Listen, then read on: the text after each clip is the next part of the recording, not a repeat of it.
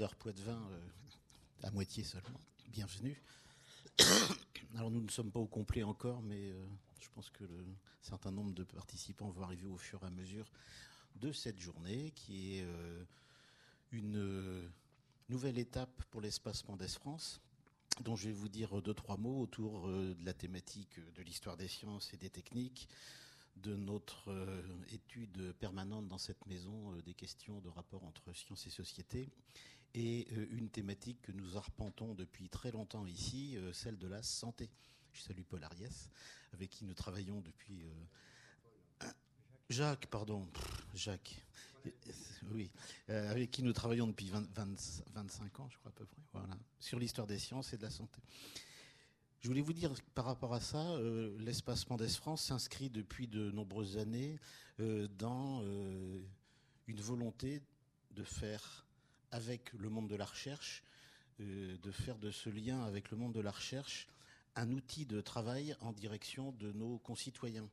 Alors quand je dis ça, c'est euh, pour euh, répondre à une question qui m'a été posée tout à l'heure. Nous, on a un slogan qui commence à, se diffuser. Il n'y a pas de culture scientifique sans les scientifiques. En d'autres termes, on est à un moment où les questions scientifiques, quelles qu'en soient les, les thématiques, quelles qu'en soient les disciplines d'origine, sont traités d'en haut, d'en bas, de droite, de gauche, euh, de n'importe quel côté, sont traités de manière de plus en plus, euh, de plus, en plus parcellaire.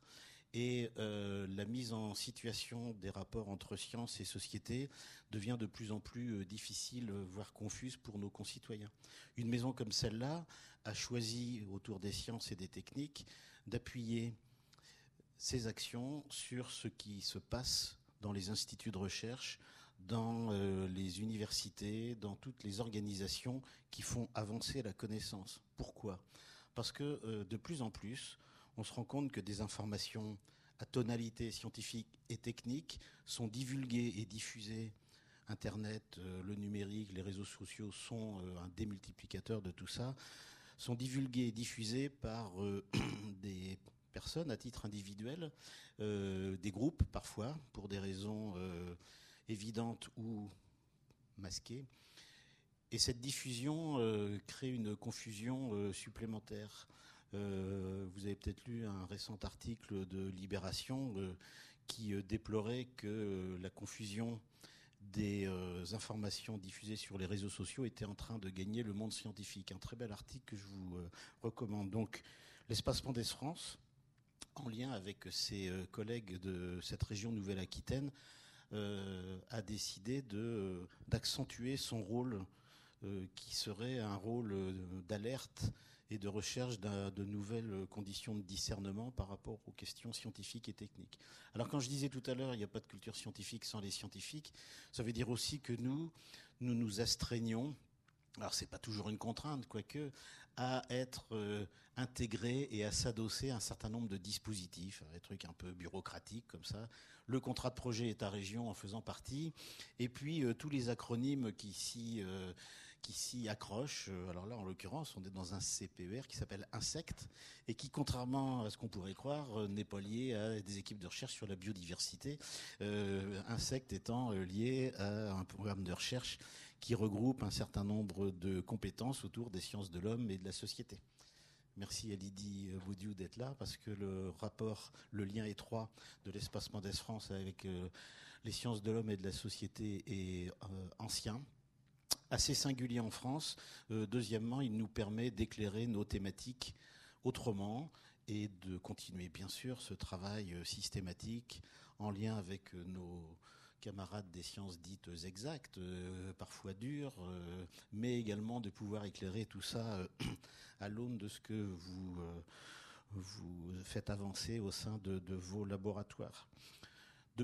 donc je parle de, ce, lien entre le, centre ici et la recherche. Il faut aussi parler de l'autre slogan que nous diffusons systématiquement et que vous connaissez vous ici, même si lui aussi il est singulier, c'est qu'il n'y a pas de culture scientifique sans appui dans les territoires. Et quand on parle de territoire, on parle des acteurs du territoire. Alors très concrètement, ici, au-delà de, la fabrique de la connaissance, qui se passe au sein de l'université et des organismes associés, euh, le territoire, c'est une série d'acteurs. Euh, en 1992, nous avons signé ici dans un contexte qui était assez particulier, une convention avec le CHU de Poitiers. Les équipes INSERM n'étaient pas encore à Poitiers. Et nous avions été à l'époque amenés, je ne vais pas dire obligés, à dialoguer avec le Conseil de l'ordre des médecins pour montrer et mettre en évidence que ce qui se passerait au sein de Mendes France sur les thèmes santé ne contrevenait pas à la manière dont le Conseil de l'ordre pouvait considérer la divulgation, entre guillemets, grand public euh, de ce qui se passe au sein du monde de la santé. Donc on, voit le chemin parcouru, c'est pour ça que je tenais, euh, Frédéric, à le dire, on voit le chemin parcouru. Euh, le président du Conseil de l'ordre des médecins, lors des premières conférences sur la santé dans cet établissement en 92 et 93, venait systématiquement avec un juriste pour surveiller, entre guillemets, ce qui se passait. Bon.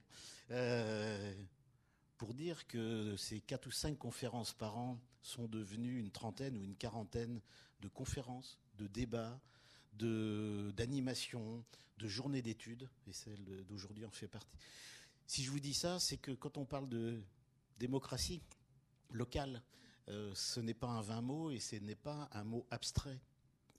La question de l'accès aux soins, la question euh, de l'accès à la connaissance de manière générale euh, est un élément essentiel, central à une, vie locale, une démocratie locale qui permette à chacun de pouvoir pouvoir s'y retrouver, de pouvoir discerner entre tout ça.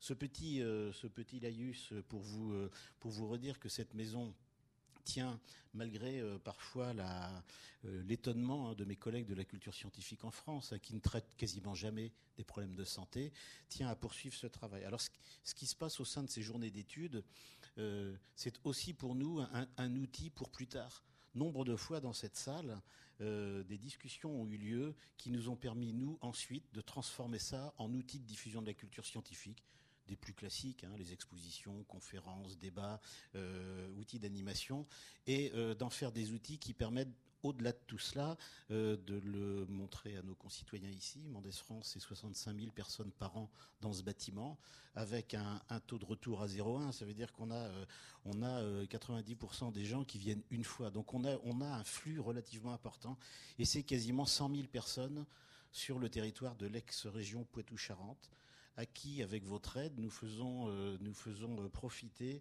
euh, des connaissances scientifiques, techniques, et nous avons lancé des conférences santé sur l'ex-territoire Poitou-Charentes, le nord de la région Nouvelle-Aquitaine, on l'appellera comme on veut.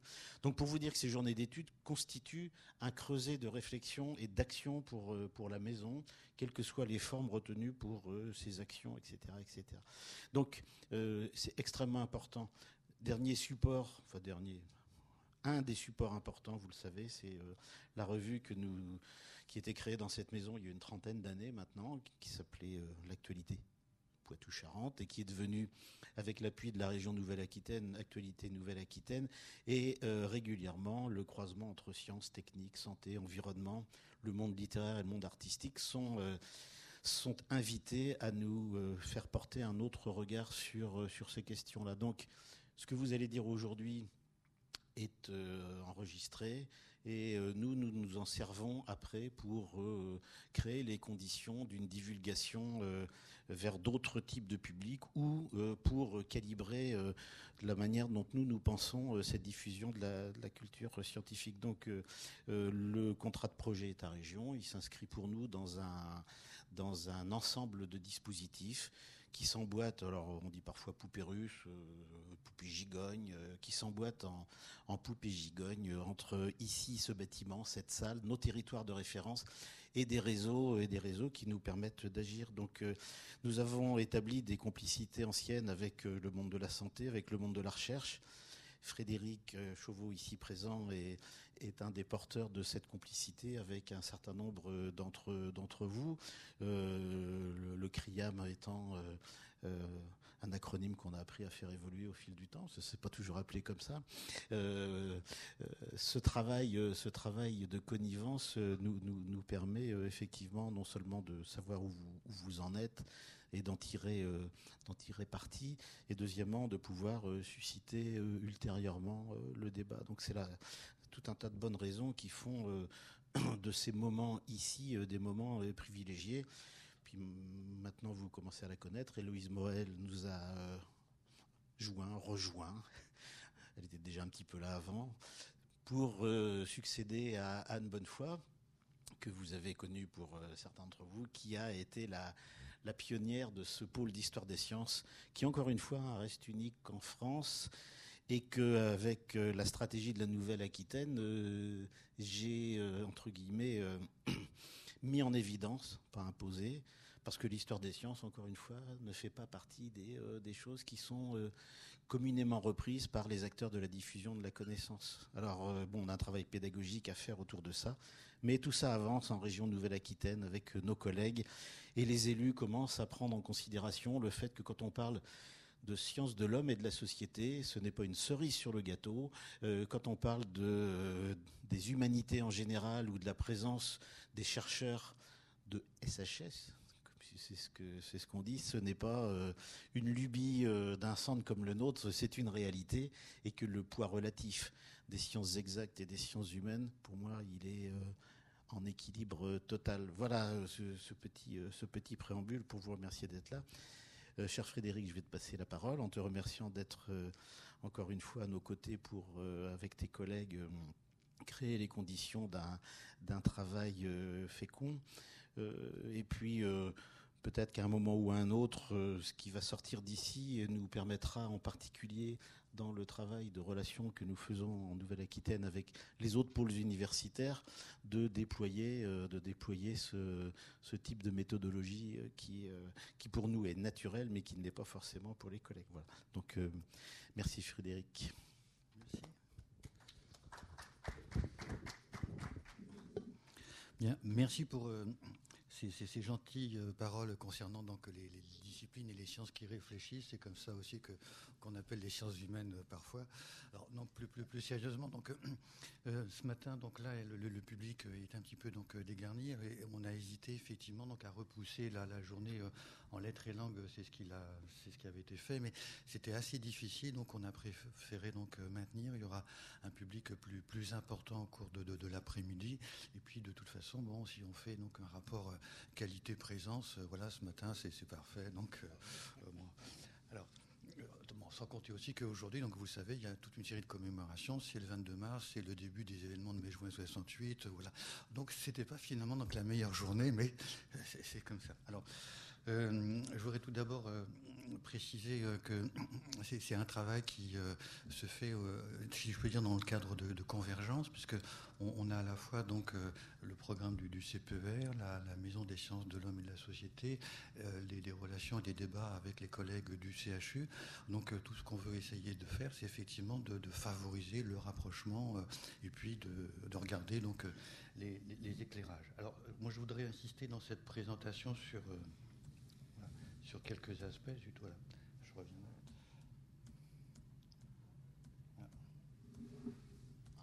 Voilà, bon, quand on veut faire trop d'effets après, voilà, ça donne des choses comme ça. C'était les corps ambulatoires. Alors, tout d'abord, ce que je voudrais juste dire, c'est qu'il y a autour des décors en mouvement tout un, tout un imaginaire qui s'est développé. Et si on prend le 19e siècle, l'imaginaire le plus important, c'est autour des, vagabonds, le vagabondage. Hein, le corps ambulatoire, c'est celui des vagabonds. Alors, il y a toute une littérature qui s'est développée à partir de ce phénomène-là. Et puis, aussi des mesures policières, puisque donc en 1907, on fait une rafle des vagabonds, on en arrête un peu plus de 400 000. Voilà, donc le corps ambulatoire, c'est celui des vagabonds. Et puis, euh, dans, l'imaginaire, le, corps ambulatoire, évidemment, là, vous le voyez, c'est une bande dessinée à partir de, euh, de, la, créature de Frankenstein, euh, qui, évidemment, devait avoir une compagne. Et alors, comment donc ramasser, si je puis assembler les différents morceaux Donc, vous avez dans cet imaginaire collectif des petits golems miniatures, voilà, qui sont chargés d'acheminer les différentes pièces détachées pour les assembler. Alors, il y avait donc plus, plus gore comme représentation. Enfin, pour euh, tout de suite, euh, voilà, le mieux c'était de les laisser de côté. Alors, euh, je voudrais insister sur, quelques points quand même sur les, approches disciplinaires et tout d'abord évoquer la question des gestes. Puisque évidemment, comme il y a les, les, blessés, les malades et les cadavres, la question des gestes devient cruciale dans les perspectives. Et euh, les, gestes ont été peu étudiés d'une façon générale par, euh, par les chercheurs en sciences humaines. Disons que ceux qui ont davantage travaillé ou ouvert un certain nombre de pistes, ce sont plutôt peut-être les, anthropologues ou éventuellement les ethnomusicologues, puisque le rapport avec euh, l'instrument donc nécessite à ce moment-là de séquencer les études et les examens. Alors l'un de ces anthropologues avait dit malgré tout, je le cite, hein, la gestuelle par son inertie au changement est un bon matériau pour l'historien. Pourrait évidemment donc discuter de cette phrase-là, qui est une façon de dire que les historiens donc peuvent s'y atteler, mais en même temps, ça laisse supposer que les, gestes que l'on peut donc produire seraient euh, d'une certaine manière des invariants et qui seraient décontextualisés. Ce qui n'est pas vrai évidemment quand on est historien. On sait bien qu'on a un certain nombre de gestes qui correspondent à un apprentissage, à une société, à, un groupe. Or, euh, ce qu'on appelle parfois donc le, le matériau gestuel, et on l'oublie trop souvent, a fait l'objet de toute une série de travaux au cours d'une séquence relativement datée, c'est-à-dire c'est entre 1870 et 1920. Là, il y a eu une profusion d'enquêtes, d'études, plus ou moins donc empiriques, et ça a été favorisé, et là je vous apprends rien, par le fait qu'à ce moment-là, on découvre la chronophotographie, qui permet effectivement de décomposer le mouvement. Et puis donc le cinéma devient aussi donc un adjuvant au cours de ces années-là pour se pencher plus précisément donc sur, sur la gestuelle. Et puis ensuite, l'intérêt pour les gestes a, connu, si je puis dire, une sorte de, récession, ça s'est tari, et il faut attendre beaucoup plus tardivement, finalement, donc euh, qu'une taxinomie soit proposée par André Leroy-Gourand, que je n'ai pas besoin de vous, vous présenter. Mais euh, pour lui, donc, euh, il faut classer les mouvements et les gestes en fonction du type de contact. Et évidemment, donc là, le contact, c'est quelque chose qui nous intéresse au premier degré. Simplement, pour le roi Goran, le contact se fait soit avec un objet, soit avec un obstacle, ou encore avec un outil. Et donc dans ces grilles parfois extrêmement sophistiquées, ben, finalement donc euh, l'être humain, hein, que ce soit un cadavre ou un blessé, est ignoré. Voilà. Donc là, il y a effectivement donc un, champ entier qu'il faudrait donc travailler. Alors aujourd'hui, évidemment, plus personne n'ignore qu'il euh, existe bien des, systèmes gestuels, mais que ces systèmes sont complexes on ne peut pas les étudier d'un point de vue uniquement monodisciplinaire. On est obligé de solliciter et de croiser des compétences et des approches. Alors, les, gestes, évidemment, donc relatifs aux soins en contact avec les, malades ou les blessés, voire les dépouilles mortelles, ont évidemment été peu étudiés, mais il est toujours possible, évidemment, de trouver ici ou là une enquête particulière. par exemple, une étude avait été faite sur les guérisseurs à Madagascar. Où à ce moment-là, dans le cadre de cette entreprise, on avait donc systématisé, décomposé les différents types de gestes, ou encore, vous la connaissez, c'est l'enquête de Jeanne Favre-Saada dans, le bocage. Et il y a un deuxième volume qui consistait donc à publier un petit peu en collaboration son carnet ethnographique, l'ensemble de ses prises de notes. Et quand on lit euh, évidemment ce travail-là, qu'on le décode, eh bien à ce moment-là, on, a toute une série d'éléments sur quels sont les gestes qui sont apposés, le contact avec, euh, avec les autres. Alors si on prend le superbe livre de Georges Vigarello, Histoire des pratiques de santé, hein, dont la première mouture date de 93, eh on se rend compte que finalement, donc là, les, gestes, la gestuelle, eh bien, sont, ignorés. Ça n'apparaît pas. On a un titre, les pratiques de santé, mais évidemment, donc, quel contact peut-on avoir avec un malade, quel geste à son endroit, eh bien, tout, cela n'est pas traité. Alors, le, corps euh, examiné dans, dans la littérature au XIXe siècle, on se rend compte que c'est souvent donc la peur qui domine. Et quelques historiens, comme par exemple Alain Corbin ou d'autres, qui ont travaillé sur des épidémies ou alors sur les malades appartenant donc aux couches sociales les plus déshéritées, il y a un certain nombre de conseils qui sont donnés justement pour ne pas s'approcher au plus près du malade ou du blessé. Voilà. Hein, puisqu'on soupçonne toutes sortes de miasmes, que sais-je encore. Alors, à partir de 1889, vous le savez, euh, là, on a, euh, dans l'ensillage du pasteurisme, pasteurisme pardon, la découverte des microbes invisibles, des animalcules, et puis de toute une littérature. Mais ce qui est intéressant, c'est de regarder ce que les hommes de cette époque-là en ont fait. Et ça illustre tout à fait le type de contact que l'on peut avoir, du coup, avec un corps, hein, qu'il soit vivant, qu'il soit mort. Et à ce moment-là, dans la, taxinomie qui est proposée, il y aurait donc un contact direct, enfin plutôt une comment dirais-je, oui, oui, une sorte de contact quand même direct immédiat. Et à ce moment-là, c'est plutôt le contact avec le, malade. Voilà, là, il n'y a pas de filtre. Ensuite, on distingue un, contact, ou une approche plutôt euh, directe Alors là, c'est pas immédiate, c'est médiate. Et donc là, ça désigne tout simplement donc, le séjour d'un médecin ou d'un officier de santé dans la chambre du malade. Ensuite, troisième euh, proposition, c'est donc l'approche ou le contact direct immédiat. Et à ce moment-là, c'est le contact en fait avec les effets du malade. Et la quatrième proposition, hein, dans cette nomenclature de la fin du XIXe siècle, mais qui a été reprise après par euh, toute une série euh, d'auteurs et dans des travaux, c'est le, contact, ou plutôt donc l'approche indirecte, médiate, c'est-à-dire à ce moment-là avec les personnes qui ont approché le malade, le blessé, ou euh, la dépouille mortelle. Alors, au-delà de la, transmission euh, de telle ou telle maladie, c'est bien la, la question du, contact qui se trouve au, premier plan. Et donc là, évidemment, on est obligé de faire appel un petit peu aux travaux qui ont déjà été proposés. Et vous avez donc un éthologue qui est très célèbre. Il a fait trois livres qui sont euh, universellement connus. C'est Edward T. Hall, et, qui a inventé en fait cette expression d'espace tactile qui n'a pas forcément donc été repris par d'autres disciplines, mais que je trouve tout à fait donc intéressante. Il faudrait sans doute creuser davantage la question, mais ça ouvre euh, là évidemment donc un champ de recherche, puisque vous savez que pour l'éthologie, il existe une sorte de bulle ou de barrière invisible autour de chaque individu. Et quand on franchit cette bulle, soit parce que c'est l'intimité la plus étroite, quelqu'un qui veut éventuellement vous embrasser ou vous caresser, soit alors c'est quelqu'un qui vous agresse. Mais euh, d'un point de vue ordinaire, cette bulle invisible est une protection. Et donc évidemment, quand on entre en contact avec quelqu'un, même pour prodiguer des soins, on franchit quand même euh, cette frontière ou cette limite. Voilà. Et si on l'étudie d'un point de vue évidemment donc médical, ça ouvre là aussi des perspectives, mais on peut évidemment transposer cela par rapport euh, à, d'autres domaines. Alors, il existe donc un espace tactile et à ce moment-là, pour Edward T. Hall, il faut donc peut-être euh, distinguer en fait ce qu'il appelle des mondes perceptifs. Alors, le premier des mondes perceptifs, qui est le plus usuel, c'est celui que donne la, vue. Mais le deuxième, évidemment, donc pour lui, c'est la question donc du toucher.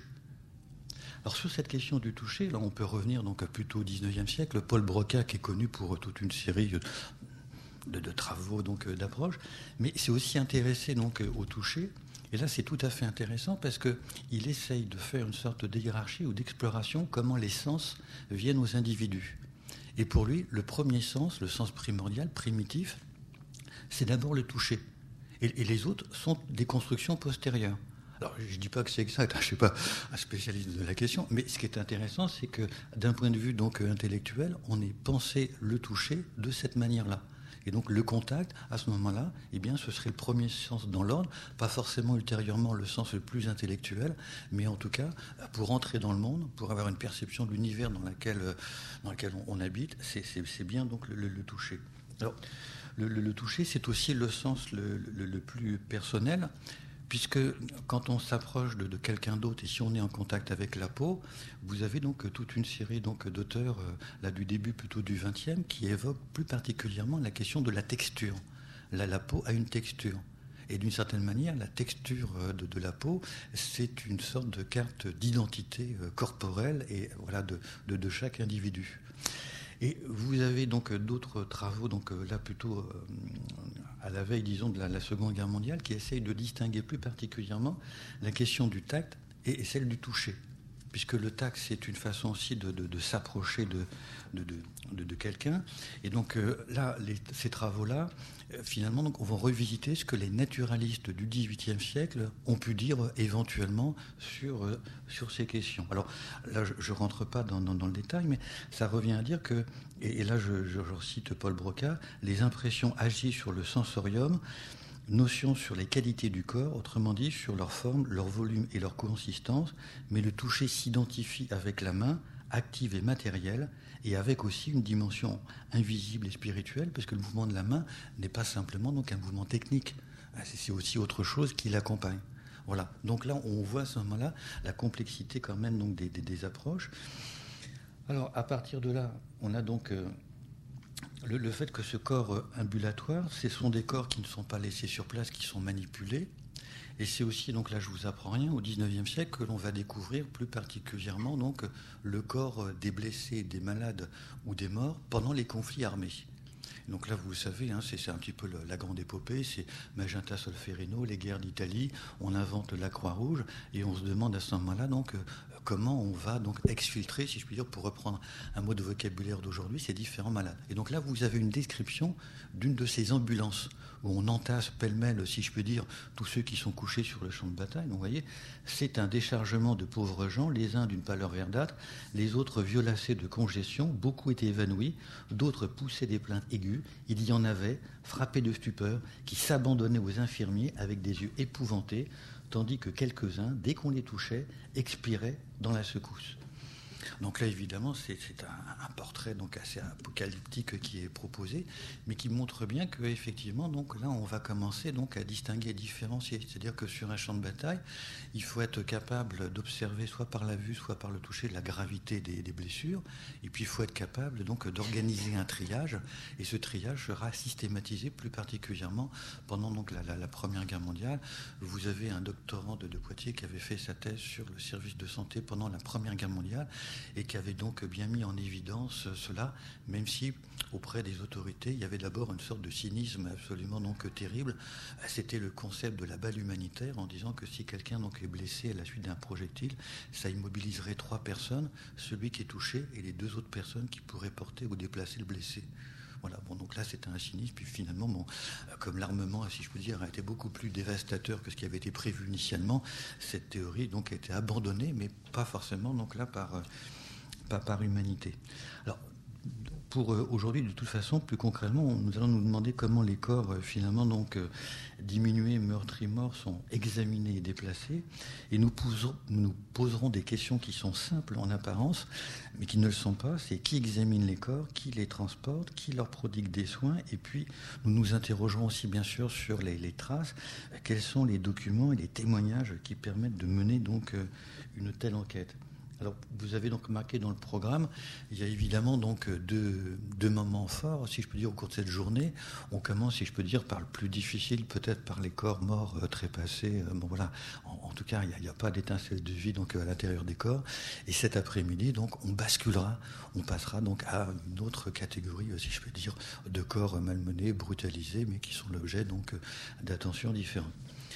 Et donc, on va pouvoir commencer tout de suite maintenant donc, la, la première partie. Et je cède la, place euh, d'abord à, Jacques Ariès. Bien sûr. Mais peut-être à la, tribune, non Peut-être pour. Euh,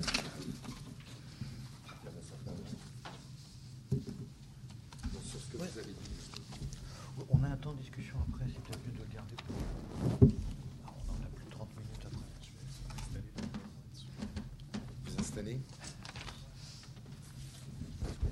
je laisse le micro comme ça. Euh, de toute façon, je vais aller là-bas, moi. Donc, première intervention, c'est euh, Monsieur Martin Robert. Alors, avec un titre un peu énigmatique, hein. c'est du cimetière à l'université. On imaginerait quand même un petit peu le contraire. Et le transport des malades par train au 19e siècle, pour le train, vous avez bien choisi votre jour, je crois. Quand vous êtes prêt. Donc il faut que je continue à causer alors. Bah, il faut remplir les blancs. Hein.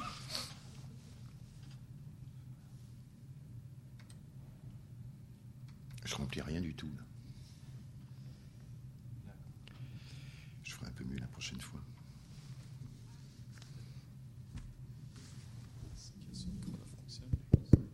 Allez, à vous.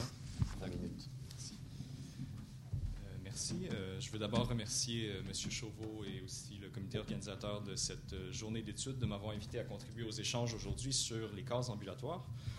Alors, les corps dont je viens vous parler ne sont en fait plus tout à fait ambulatoires, du moins pas par eux-mêmes, pour la simple raison qu'il s'agit de corps défunts, de corps morts. Et donc, je viens vous présenter les sources tirées de mes recherches de thèse en cours sur l'histoire des dissections anatomiques au Canada, plus précisément sur le territoire qui correspond aujourd'hui à la province de Québec. Donc, les corps dont je vais vous parler circulent dans l'espace parce qu'on veut les employer comme sujet dans le cadre d'études médicales de l'anatomie humaine. L'histoire de la mort, dans laquelle je considère que mes propres recherches s'inscrivent, euh, tend depuis une vingtaine d'années, euh, du moins, euh, au moins, à s'intéresser au destin des cadavres et plus largement à l'univers matériel des pratiques post-mortem. Mais il me semble qu'elle demeure l'histoire de la mort, le plus souvent une histoire qui aborde les cadavres comme des objets statiques, autour duquel on aménage divers lieux et pratiques. Or, quelles pourraient être les possibilités ouvertes à l'analyse historique par une histoire de la mort en mouvement, ou plutôt une histoire des morts mobiles, c'est-à-dire une histoire qui s'attarderait en suivant les cadavres à retracer leur circulation dès le moment du décès jusqu'à leur disposition finale. Donc, cette journée d'études sur les corps ambulatoires m'a semblé l'occasion d'analyser les sources qui donnent l'idée du potentiel d'une telle histoire. Je vais me concentrer sur un moyen de transport, comme ça vient d'être dit, euh, le train, qui se développe au cours du 19e siècle. Euh, l'historiographie sur le transport ferroviaire ne s'est d'ailleurs pas tellement intéressée, à ma connaissance, aux répercussions de cette technologie sur la disposition des morts. Donc, les sources que je vais analyser sont tirées du fonds d'archives de la Cour des sessions générales de la paix du district de Québec. Il s'agit par conséquent de dossiers de causes criminelles entendus au tribunal judiciaire de cette ville, cette ville de Québec. Pour les besoins de mon propos, euh, d'abord, je vais faire quelques mises au point géographiques, euh, puisqu'il faut comprendre un peu la géographie de cette ville de Québec et situer aussi une localité voisine qui s'appelle Lévis. Donc, j'ai, euh, le PowerPoint sert seulement à montrer les cartes. Donc, vous voyez ici une carte du 19e siècle de l'Amérique du Nord. La province de Québec correspond plus ou moins à ce territoire-ci. Et vous voyez au sud le fleuve Saint-Laurent qui traverse la province de Québec. Donc la ville de Québec qui se situe à l'intérieur de la province de Québec, il faut bien distinguer les deux. La ville de Québec se situe sur la rive nord du fleuve Saint-Laurent, comme vous le voyez ici. Et la ville de Montréal, qui est une île, euh, se situe sur le fleuve Saint-Laurent un peu plus au sud. Donc la ville de Québec se situe ici. Euh, c'est donc une ville euh, portuaire, la ville de Québec au 19e siècle, où une activité intense donc, portuaire a lieu.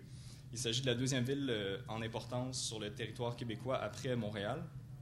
Et c'est donc ce qui explique sans doute qu'on installe une gare de train en face de Québec, en fait, dans la ville de Lévis, donc qui se situe sur l'autre rive du Saint-Laurent, la rive sud. Euh, on installe probablement la gare à Lévis plutôt qu'à Québec, puisque le centre-ville de Montréal se trouve plus près de la rive sud, donc le, lien est plus direct à partir de Lévis qu'à partir de Québec. C'est en novembre 1854 qu'un train sort pour la première fois de cette nouvelle gare de la Pointe-Lévis, qui se situe dans la ville de Lévis. Le transport ferroviaire est alors assez nouveau au pays. C'est deux ans plus tôt, en 1852 donc, qu'une compagnie est, fondée, la compagnie de chemin de fer du Grand Tronc du Canada, qui consolide et qui étend considérablement le transport ferroviaire interurbain de marchandises et de passagers, principalement au départ entre les villes de Montréal et de Toronto. Séparément, à peu près au, même moment, dans les milieux médicaux, les dissections anatomiques de corps humains euh, étaient alors pratiquées depuis plusieurs décennies, mais demeuraient assez marginales et commençaient à peine à être instituées dans le cursus des écoles de médecine au Québec.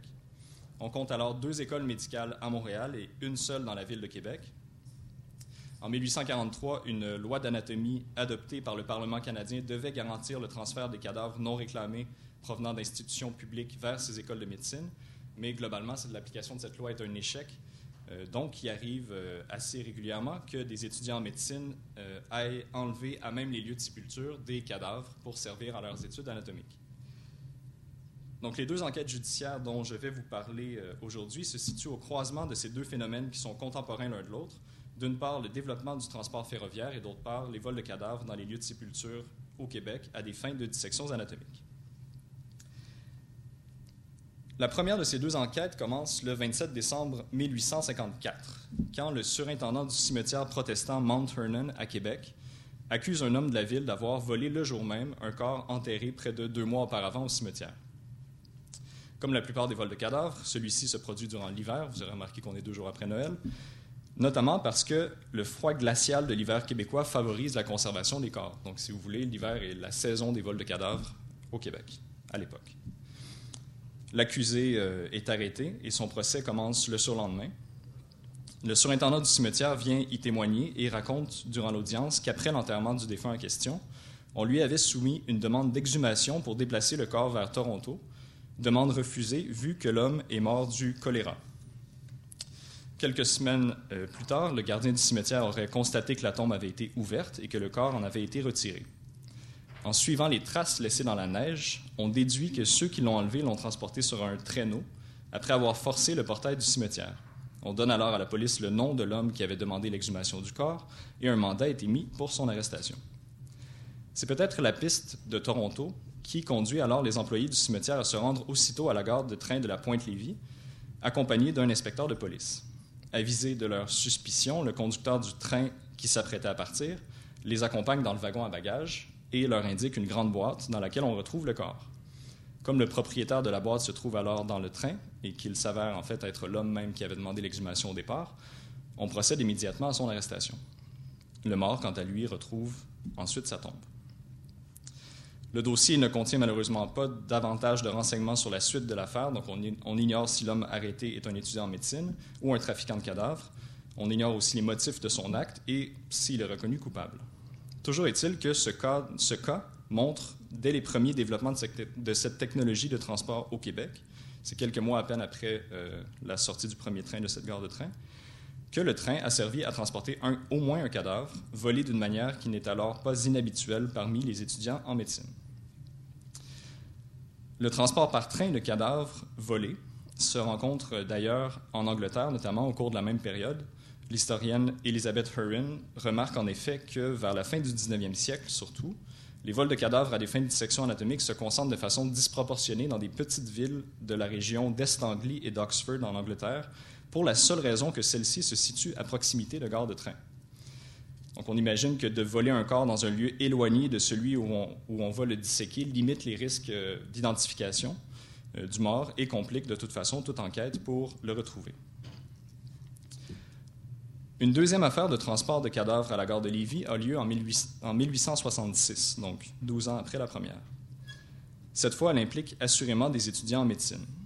Le dossier judiciaire contient de nombreuses dépositions qui permettent de suivre chacune des étapes de l'enquête fait, on imagine, ça, donne un peu l'effet de, si vous avez vu le film euh, Rashomon d'Akira Kurosawa, où on voit euh, se développer une, affaire à travers les différents témoignages, c'est un peu euh, l'effet que ça donne en lisant le dossier judiciaire. Donc l'affaire commence le 25 janvier 1866, encore ici on, est en plein hiver. Le chef de police de Québec raconte dans son rapport avoir été informé deux jours plus tôt que sept corps, cette fois-ci, ont été placés à bord d'un train à la Pointe-Lévis à destination de Montréal. Trois d'entre eux proviendraient du cimetière catholique euh, du choléra. Donc, encore une fois, euh, le choléra intervient. Et d'ailleurs, je n'ai aucune, euh, aucune explication à apporter. Donc, si vous avez des, idées pour l'expliquer, je suis tout à fait preneur. Donc, trois d'entre eux proviendraient du cimetière du choléra et les quatre autres proviendraient du cimetière catholique Saint-Charles. Les enquêteurs commencent leur enquête en descendant près du port de Québec, où l'on trouve le point de départ d'un traversier à vapeur ainsi que des canotiers prêts à offrir leur service pour transporter les paquets vers Lévis. Donc, on transportait de cette façon-là les marchandises vers la gare de train. Comme les corps ont été enlevés à Québec, euh, ils ont forcément transité par ce port pour se rendre jusqu'à jusqu'à la gare de train. Un des canotiers raconte aux enquêteurs qu'il se trouvait sur cette même place le jour du vol. Il dit avoir entendu trois hommes parlant français s'entendre avec deux individus pour le transport de deux grandes boîtes de bois jusqu'à Lévis en échange d'un dollar. L'un des trois hommes aurait alors, après s'être entendu pour le transport, aurait alors cloué le couvercle des boîtes avant d'inscrire sur les planches l'avertissement This side up with care. Donc manipulé avec soin, plus ou moins. Euh, l'usage de l'anglais s'explique probablement par le fait que la ville de Québec était à ce moment-là assez bilingue. Plus tard, le témoin dit avoir entendu que ces boîtes contenaient des cadavres humains, il se serait informé le lendemain à la gare de train où on lui aurait confirmé avoir découvert dans une de ses boîtes le cadavre d'une femme. Croisant l'homme au clou euh, le surlendemain, il l'aurait suivi jusqu'à son hôtel avant de perdre sa trace trop tard pour en aviser la police. Visiblement, les enquêteurs traversent alors eux-mêmes le fleuve puisque le témoin suivant se, situe euh, à la gare de train même. Euh, c'est le constable de police de la compagnie du Grand Tronc. Il les met sur la piste d'un homme qui est venu lui réclamer les caisses pour les apporter avec lui dans le train. Il mentionne aussi un certain Bazin, venu retrouver cet homme. Dans les jours suivants, les enquêteurs retournent à cette gare pour y interroger le contremaître du dépôt de bagages ainsi qu'un manutentionnaire. On peut remarquer en passant que ces dépositions sont sans doute la seule trace écrite de la vie de ces ouvriers qui signent leur récit euh, d'une simple croix. Tous deux confirment avoir pesé les deux caisses et avoir été alertés par l'odeur qui s'en dégageait. Les ayant ouvertes, ils y auraient vu de la neige et de la paille qui enveloppaient quelque chose qui ressemblait à de la chair humaine. Ils identifient l'homme nommé Bazin comme un ancien épicier de la Pointe-Lévis. Viennent ensuite les dépositions des membres de l'équipage du traversier à vapeur qui relie Québec et Lévis, ainsi que celles du répartiteur de marchandises sur les quais. Par leur récit, on revoit sous un autre angle la même scène que celle racontée au début par le canotier, mais cette fois-ci, on apprend que les hommes qui transportaient les caisses auraient affirmé qu'elles contenaient du verre, raison pour laquelle ils demandent qu'on les manipule avec soin. Encore une fois, trois hommes semblent complices selon leurs propos. Mais la déposition la plus déterminante est, la dernière, celle du charretier, qui a transporté les caisses vers le port. Il affirme que le nommé Bazin, qui est un homme connu de lui, est venu le trouver chez lui en compagnie d'un inconnu pour lui demander de les accompagner avec son traîneau le soir même au cimetière.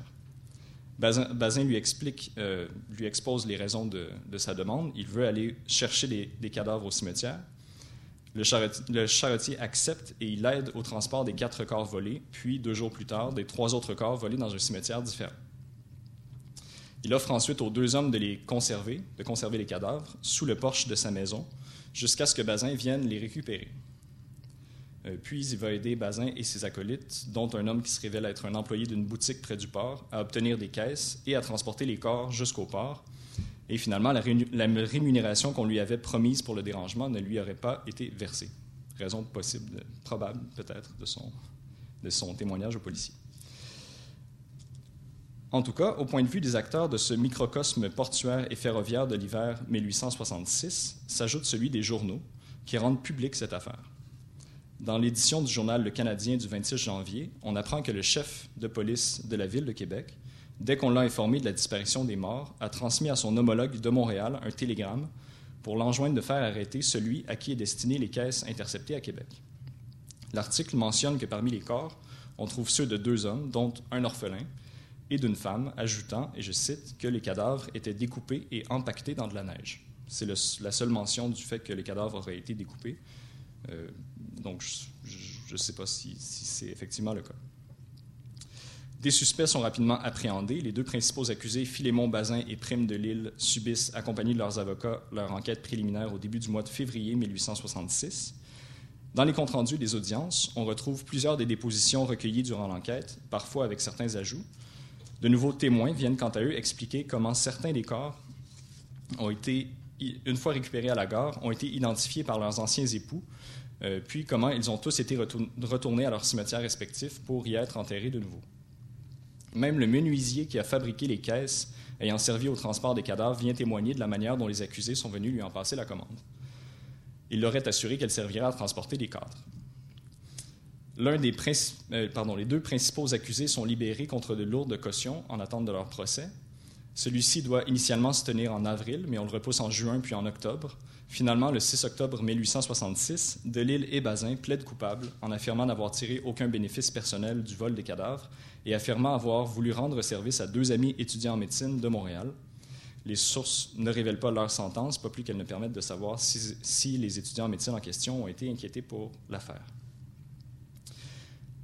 Il existe un troisième dossier judiciaire sur lequel je, ne vais pas m'arrêter, euh, qui fait état d'un autre procès en décembre 1871 euh, d'un étudiant en médecine de l'Université McGill de Montréal, euh, qui aurait été aidé d'un membre de sa famille vivant à Québec pour voler un cadavre et le transporter par train.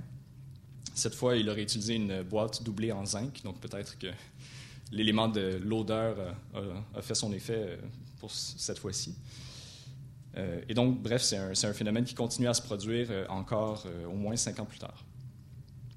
On ne trouve pas d'autres causes de ce genre dans les archives judiciaires cataloguées. Donc, toutes les archives judiciaires de Québec et de Montréal n'ont pas été cataloguées, donc peut-être qu'il existe d'autres causes dont on n'a pas connaissance.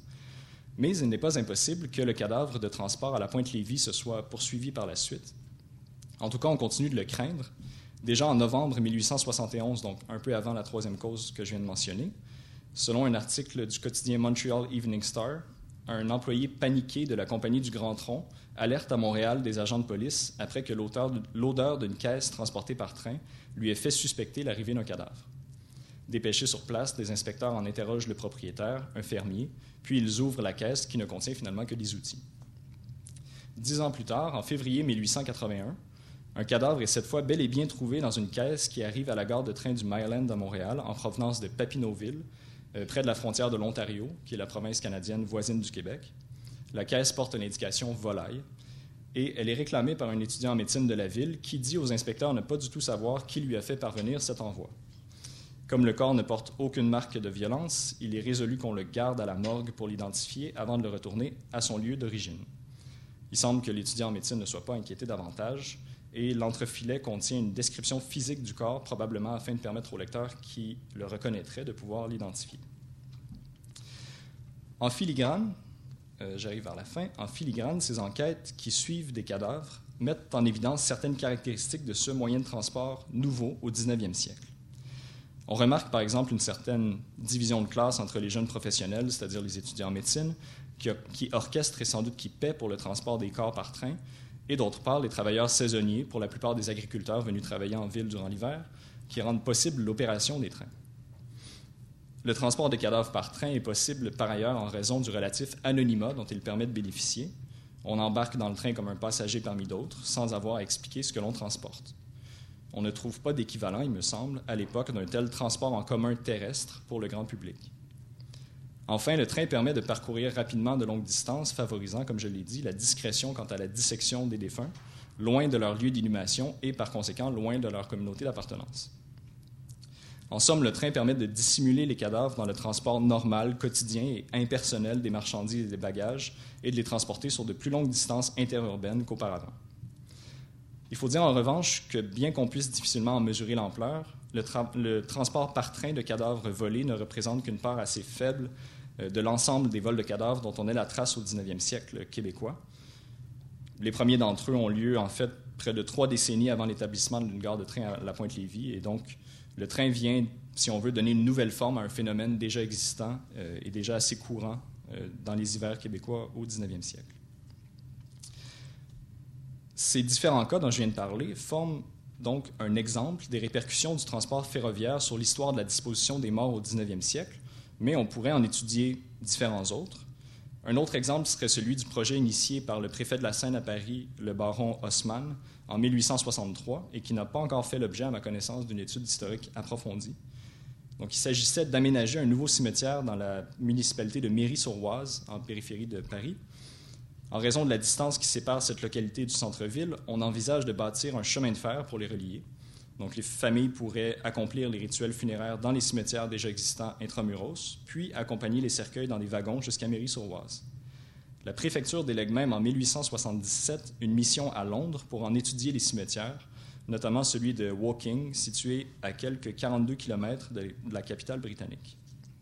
Mais finalement, le peu d'intérêt de la population parisienne pour ce genre d'arrangement, joint à une intervention quand même de l'archevêque de Paris, fait définitivement abandonner le projet en 1881 après 18 ans de débat à son sujet.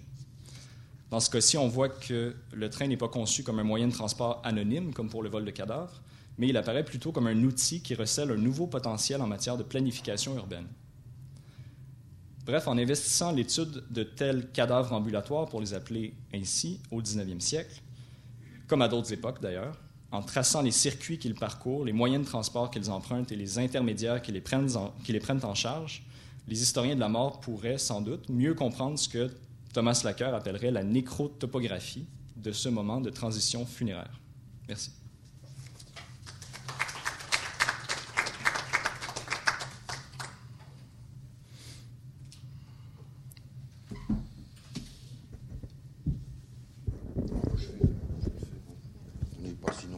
Est-ce que quelqu'un a des questions à poser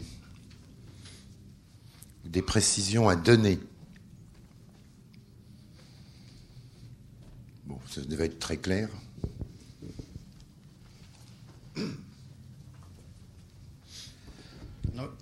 Peut-être que c'est euh, un petit peu décalé par rapport à ce qui a été dit, mais c'est pas un témoignage. Hein, voilà.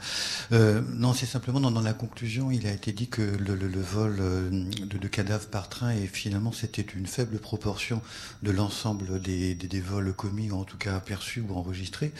Et donc, à ce moment-là, quel était le, mode de transport, si je peux dire, le, plus commun? Est-ce que c'est la carriole, la diligence ou le traîneau, enfin que sais-je Mais ou alors, est-ce qu'on n'a pas d'indication? C'est simplement que des, des corps ont été dérobés, mais on ne sait pas forcément comment ils ont été acheminés d'un lieu à un autre.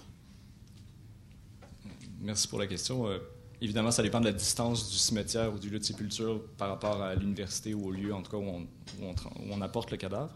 Mais euh, la plupart du temps, c'est en carriole. Euh, enfin, en carrioles traîneaux, si on veut, donc des, carrioles qui, glissent sur la neige, à proximité des, des, villes ou des écoles de médecine, soit à Montréal ou soit à Québec.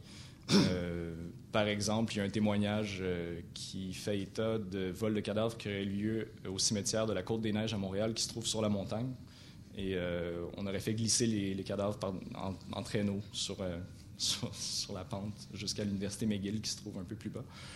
Euh, donc ça, c'est un, exemple. Mais autrement, euh, la représentation typique d'une expédition résurrectionniste, comme on les appelle euh, à l'époque entre étudiants en médecine, c'était deux ou trois étudiants qui vont en, calèche ou en carriole, tirés à cheval, souvent avec passablement de l'alcool aussi durant l'expédition, pour voler les cadavres et ensuite les rapporter soit dans un lieu privé ou à l'école de médecine directement, dans une salle de dissection en tout cas. Ou dans leur chambre, comme à Paris au 18e. Hein. C'est, euh, les vols de cadavres, ça se fait effectivement avec euh, la, carriole, cinq ou six étudiants qui se pointent dans un cimetière, franchissent les murs, évitent les chiens et euh, font, enfin, je veux dire, et prennent les cadavres et puis ils vont après, pas dans des, pas dans des trucs légaux. Hein. C'est, alors au 19e, je ne sais pas s'il y en a en France il y en a quelques-uns dans les archives judiciaires. J'ai pu, euh, j'ai pu retracer des cas, notamment à Caen. Euh, Comment? Notamment dans la ville de Caen. Euh, il, y y a des causes judiciaires dans les. Dans un, je me souviens plus quelle publication judiciaire qui fait état de, de jugement. Et il y en a certains qui, que j'ai pu retracer pour cette raison-là en France. Parce qu'en France, à partir de, du début du 19e, je crois qu'il y a une loi qui oblige les hôpitaux à donner les cadavres des pauvres non réclamés euh, aux, euh, comment dire, aux écoles de médecine ou aux, facultés. Hein. Alors, le, vol de cadavres, ça s'est fait surtout là où il n'y avait pas assez de cadavres. Mais dans les, euh, dans les écoles comme Poitiers, par exemple, c'était une des, comment dirais-je, un des arguments publicitaires des enseignants, c'est qu'il y avait suffisamment de cadavres pour les étudiants, pour la dissection anatomique. Mais je ne sais pas s'il y en a beaucoup, enfin moi je n'ai pas connaissance de beaucoup de vols au 19e. Euh, c'est le 18e à Paris principalement. Alors j'ai euh, quelqu'un d'autre a une question.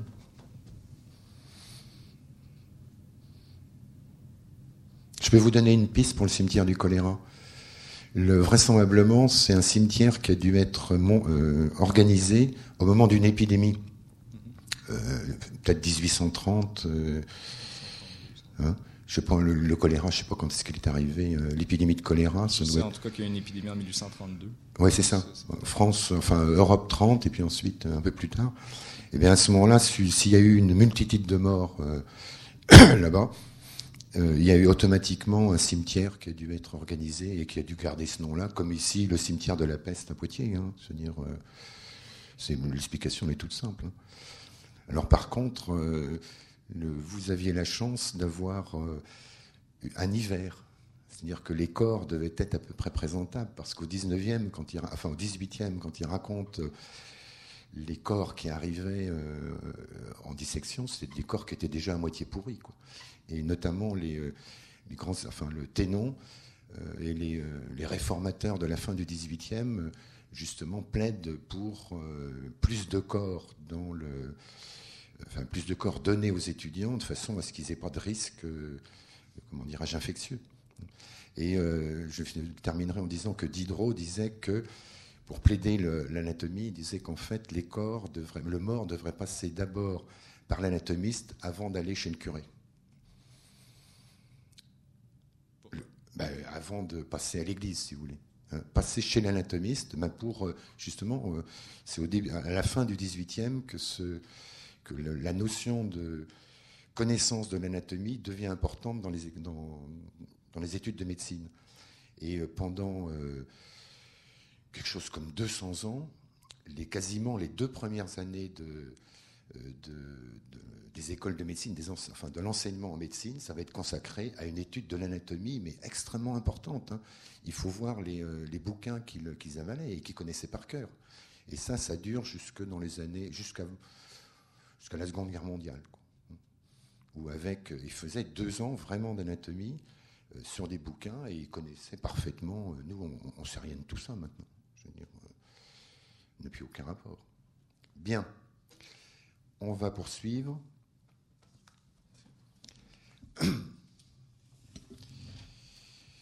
Donc, un avant-dernier voyage. Il est avant-dernier, celui-là? Le transport euh, des corps dans les examens post-mortem au XIXe siècle, en ville ou euh, en campagne? Les deux. Les deux.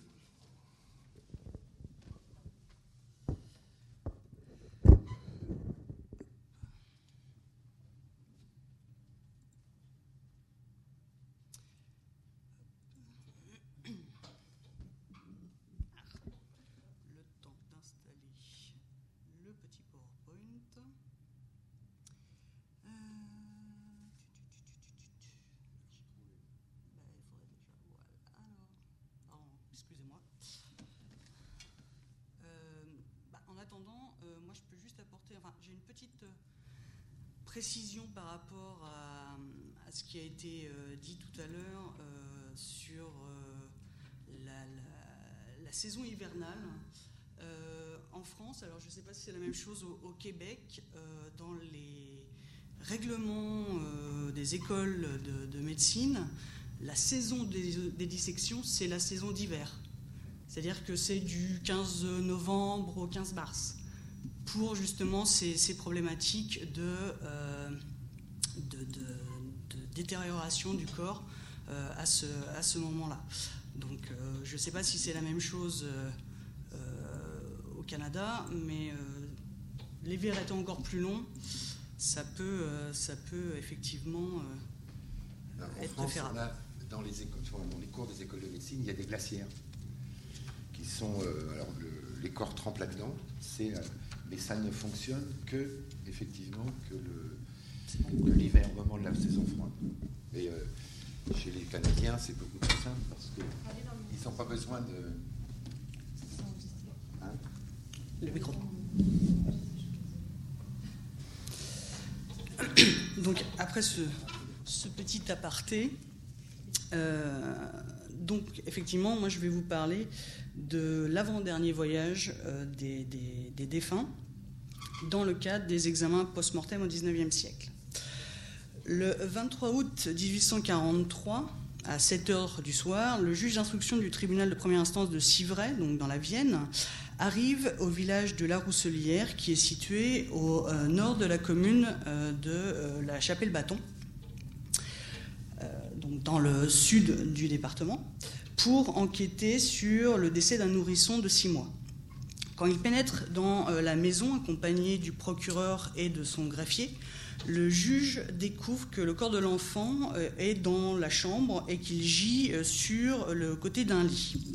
Le magistrat fait alors porter le corps dans une grange à côté de la maison. C'est là que le docteur Verger, qui a été requis pour procéder à l'examen de l'enfant, fait, lui, les premières constatations, mais il se refuse à tirer euh, de conclusions quant au décès et euh, quant aux causes du décès sans euh, effectuer l'autopsie.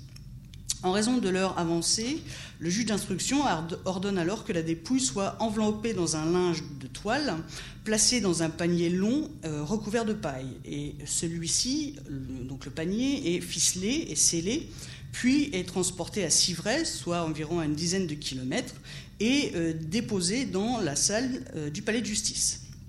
Et c'est dans ce lieu que deux médecins, qui ont été requis comme experts, vont procéder le lendemain à l'examen plus poussé du euh, petit cadavre. Les constatations corporelles étant achevées, le juge ordonne que la dépouille soit inhumée. Et ainsi, avant de rejoindre sa dernière destination, le cimetière, la petite victime supposée euh, d'un crime aura eu l'occasion de faire deux autres voyages, de sa maison à une grange, puis entre son village de naissance au lieu d'arrondissement, euh, au chef-lieu d'arrondissement. Donc, euh, la présentation que je vais vous faire ce matin s'intéresse au déplacement des défunts à l'occasion d'examens post-mortem auxquels les autorités judiciaires ou la communauté médicale veulent soumettre le corps. L'intérêt judiciaire ou scientifique pour ces corps privés de vie peut être suscité soit en raison de la soudaineté du trépas, de la violence qui l'a occasionné, que cette violence ait été criminelle, accidentelle ou volontaire, même dans un cas de suicide, mais elle est aussi suscitée en raison de la présence de symptômes particuliers ou encore en raison de la nécessité de fournir, comme on le disait tout à l'heure, de la manière anatomique aux étudiants en médecine. Le corpus de sources sur lequel euh, s'appuient mes réflexions comprend donc de la littérature médicale, principalement des traités de médecine légale et des manuels d'autopsie, euh, publiés au cours du XIXe siècle. À cela s'ajoutent des archives judiciaires, donc des dossiers de procédure criminelle et de procédure correctionnelle relatives aux décès suspects et ou violents qui ont été menés dans les départements de la Vienne et des Deux-Sèvres entre la période post-révolutionnaire et le premier conflit mondial. Enfin, j'ai également consulté quelques fonds d'archives hospitalières, à savoir notamment les délibérations et la correspondance de la commission administrative des hospices de Poitiers. Avant d'aller plus avant dans euh, mes réflexions, il me semble important de préciser que ce que l'on comprend sous cette notion de transport du corps. Euh, c'est une question qu'il convient de cerner surtout dans les cas d'affaires criminelles. Il ne faut pas confondre le déplacement du corps et son transport. Le transport du corps induit un changement de lieu. En effet, dans les affaires criminelles, le corps peut être déplacé sans pour autant que ce déplacement soit une translation. Par exemple, un corps peut être retiré de l'eau et placé sur le bord de la rivière ou de la mare dans lequel il a été euh, découvert. Il peut également être porté du lit dans lequel le défunt rendit son dernier soupir à la table qui est située au milieu de la pièce. Il peut enfin, notamment dans les cas de nouveau-nés, être extrait d'un coffre ou d'un buffet dans lequel il aura été dissimulé et là encore être déposé sur ce même coffre ou sur la table dans euh, la même pièce. La problématique du transport du corps lors de l'examen cadavérique judiciaire n'est pas un sujet euh, sur lequel les auteurs euh, d'ouvrages de médecine légale s'attardent beaucoup. D'aucuns n'abordent que très succinctement la question, voire n'y font même pas référence dans euh, leurs écrits.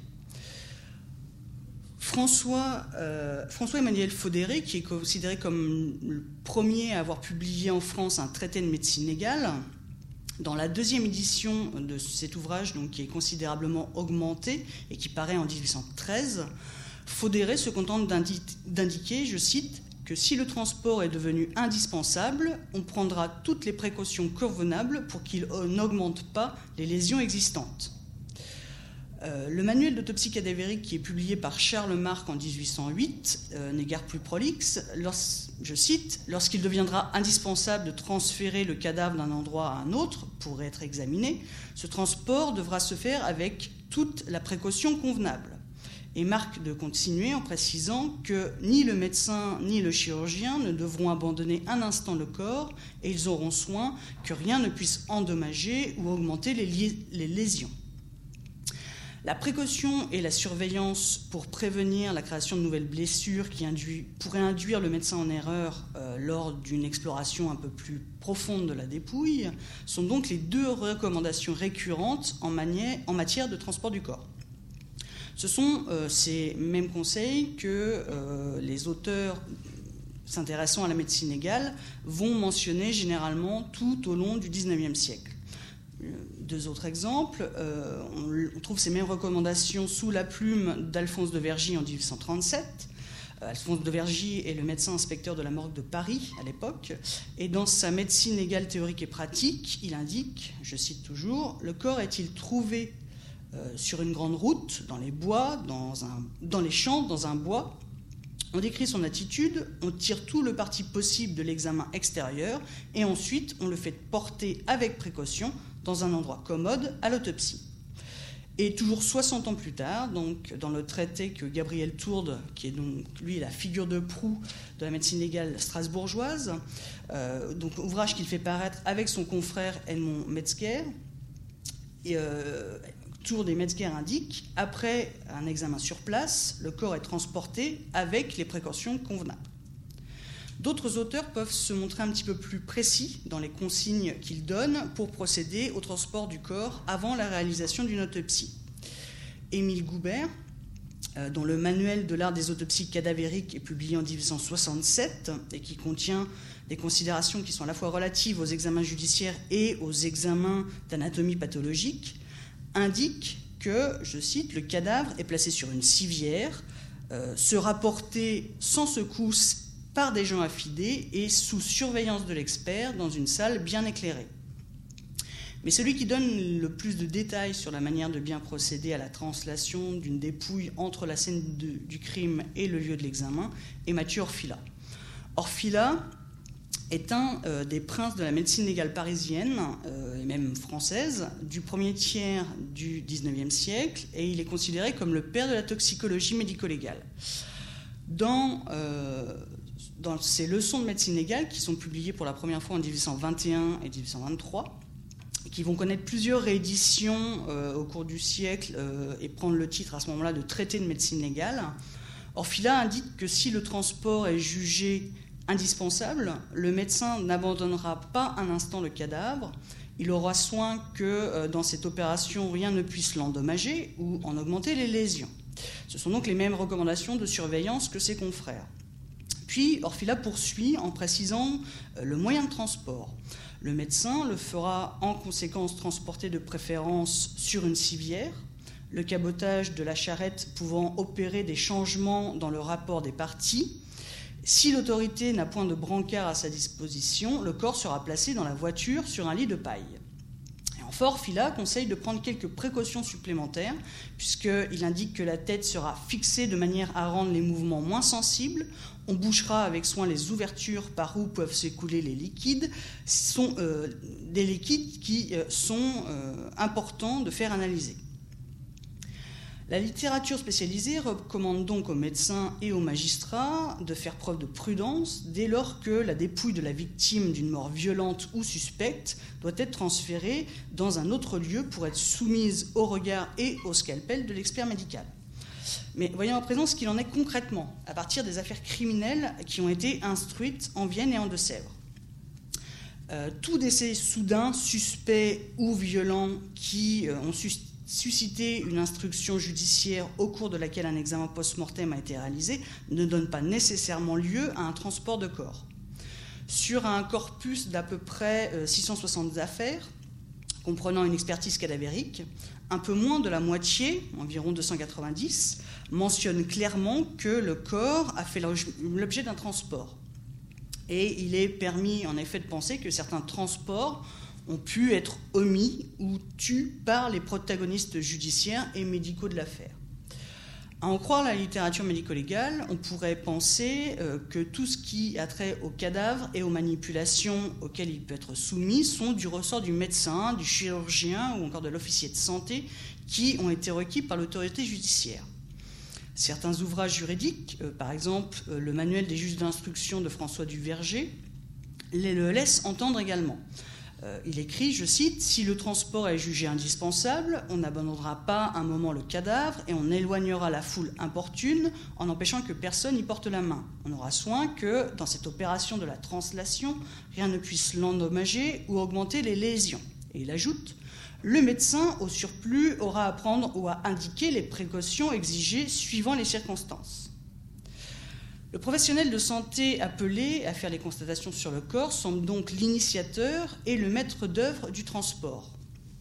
Or, il apparaît que si certains transports sont effectivement réalisés à la demande de l'expert médical, un très grand nombre euh, sont également euh, demandés, euh, enfin ordonnés par les autorités judiciaires, que ce soit le maire, le procureur ou le juge de paix, par les autorités policières, par exemple le commissaire de police, voire à la demande de la famille de la victime elle-même.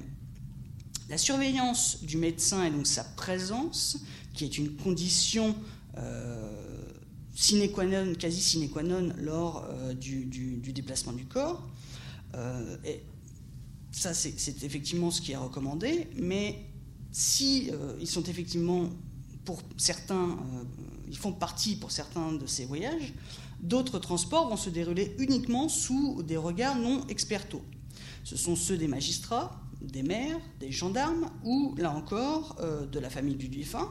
Mais parfois, il n'y a personne, hormis celui qui transporte le corps, qui est présent euh, lors de ce déplacement.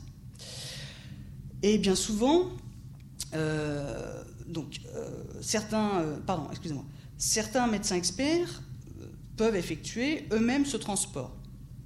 Mais la plupart du temps, ces transports sont réalisés par les représentants des forces de l'ordre. Les gendarmes, les gardes champêtres, le commissaire de police vont porter leur lot de dépouilles les euh, représentants de la justice sont aussi mis à contribution. Des juges de paix et des procureurs ont pu accompagner euh, les dépouilles. Cette tâche peut aussi être confiée à des voisins, à des témoins, à la famille de la victime, à des employés de gare lorsque un accident a lieu sur des rails de chemin de fer, à une sage-femme et même parfois à la prévenue elle-même, notamment dans les affaires d'enfanticide puisque euh, c'est à la mère qu'on demande de déplacer l'enfant euh, qu'elle aurait assassiné. Si la littérature suggère d'utiliser une civière ou un brancard pour porter les corps, on constate qu'il y a une grande variété de moyens de transport qui euh, a été employée au cours du XIXe siècle dans les campagnes et les vignes poitevines. Outre la civière et le brancard, on va trouver aussi des planches, une charrette ou encore une voiture, le corps peut aussi être déplacé au moyen d'un cercueil, notamment dans les cas d'exhumation, bien sûr, mais euh, pas seulement. Euh, d'autres mentions de cercueils qui ont été fabriqués exprès pour un transport de corps. De simples boîtes, des paniers ou des malles sont aussi utilisés. Ceux-ci ont parfois été garnis de fougères, de linge, de charbon et de sel pour éviter les ballottements du corps. Euh, ce, sont surtout euh, des, objets qui vont être utilisés pour le transport des nouveau-nés. Ces petits cadavres peuvent parfois aussi être déposés dans un bocal ou enveloppés uniquement dans du papier d'emballage ou déplacés au moyen de branches. Le problème de la taille du cadavre et euh, donc sa maniabilité est d'ailleurs un facteur important dans les décisions euh, de faire porter euh, ce, corps dans un lieu éloigné. On constate que sur le total des, dépouilles qui ont été transportées, environ les deux tiers sont en fait des nouveau-nés. Et, il est évident qu'il est bien plus facile de porter une petite boîte contenant une dépouille de nouveau-né qu'un corps d'homme adulte. La raison pour laquelle des auteurs reconnaissent que le déplacement peut être indispensable est que le lieu, euh, ou alors le lieu euh, n'est pas adapté et qu'il est nécessaire d'en trouver un plus approprié à la réalisation de l'examen cadavérique. Or, quand on regarde la liste des endroits euh, dans lesquels les corps ont été transportés, ça peut laisser un petit peu perplexe, puisque les espaces à vocation médicale, notamment les hôpitaux, ou les amphithéâtres de dissection qui se trouvent à l'école de médecine de Poitiers, ont pu être choisis comme, euh, comme lieu de destination, mais ce n'est pas la destination qui est privilégiée. Seuls 15% euh, environ des, examens cadavériques judiciaires sont pratiqués dans ces catégories de lieux. Parmi les autres lieux plus prisés se trouvent notamment les lieux d'habitation, que ce soit la maison de la victime ou du prévenu, une maison d'un voisin ou simplement la maison qui était la plus proche des bâtiments attenant au lieu d'habitation, comme des hangars, des granges, des étables, des cabanons dans un jardin, une buanderie, sont aussi désignés pour accueillir le corps. De la même façon, les cadavres sont portés dans des jardins, dans des cours ou dans des champs. Les autorités municipales et judiciaires ordonnent aussi fréquemment de transporter le corps dans leurs propres locaux, la mairie, le bâtiment de la justice de paix, le greffe du tribunal. Dans la catégorie des bâtiments publics, les casernes de gendarmerie ou la maison d'arrêt euh, sont aussi une destination de quelques-uns de ces corps. Enfin, quelques dépouilles sont portées dans des lieux un peu plus insolites, une auberge, une gare, le préau d'une école, le balai d'une église ou encore une chambre d'abbaye. La décision de faire transporter le corps euh, peut avoir plusieurs origines. Il peut s'agir, euh, comme cela a été indiqué par les auteurs des ouvrages de médecine légale, de permettre aux médecins d'opérer dans un lieu plus conforme aux exigences spatiales que la pratique de l'autopsie requiert. Le corps est déplacé dans un lieu qui peut être mieux éclairé, mieux aéré, moins au vu et au sud de la foule des curieux.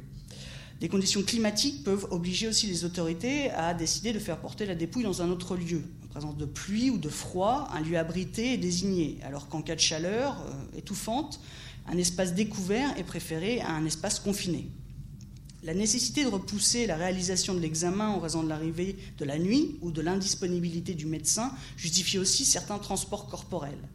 Des dépouilles sont envoyées dans d'autres villes en vue d'être soumises à un deuxième examen réalisé par un expert plus expérimenté également. Enfin, quelques déplacements de corps sont simplement décidés pour préserver euh, les dépouilles d'attaques de divers animaux. On constate donc que beaucoup de facteurs peuvent justifier le transport du cadavre. la question, c'est pourquoi n'est-il pas plus fréquent? Euh, Je rappelle que moins de la moitié des examens cadavériques ont donné lieu au préalable à un transport de corps. Et surtout, pourquoi le recours à des lieux qui semblent plus propices à euh, la pratique des autopsies, en l'occurrence les amphithéâtres de dissection et autres salles d'autopsie, euh, dont peuvent disposer les hôpitaux ou les écoles de médecine, n'est-il pas plus systématique?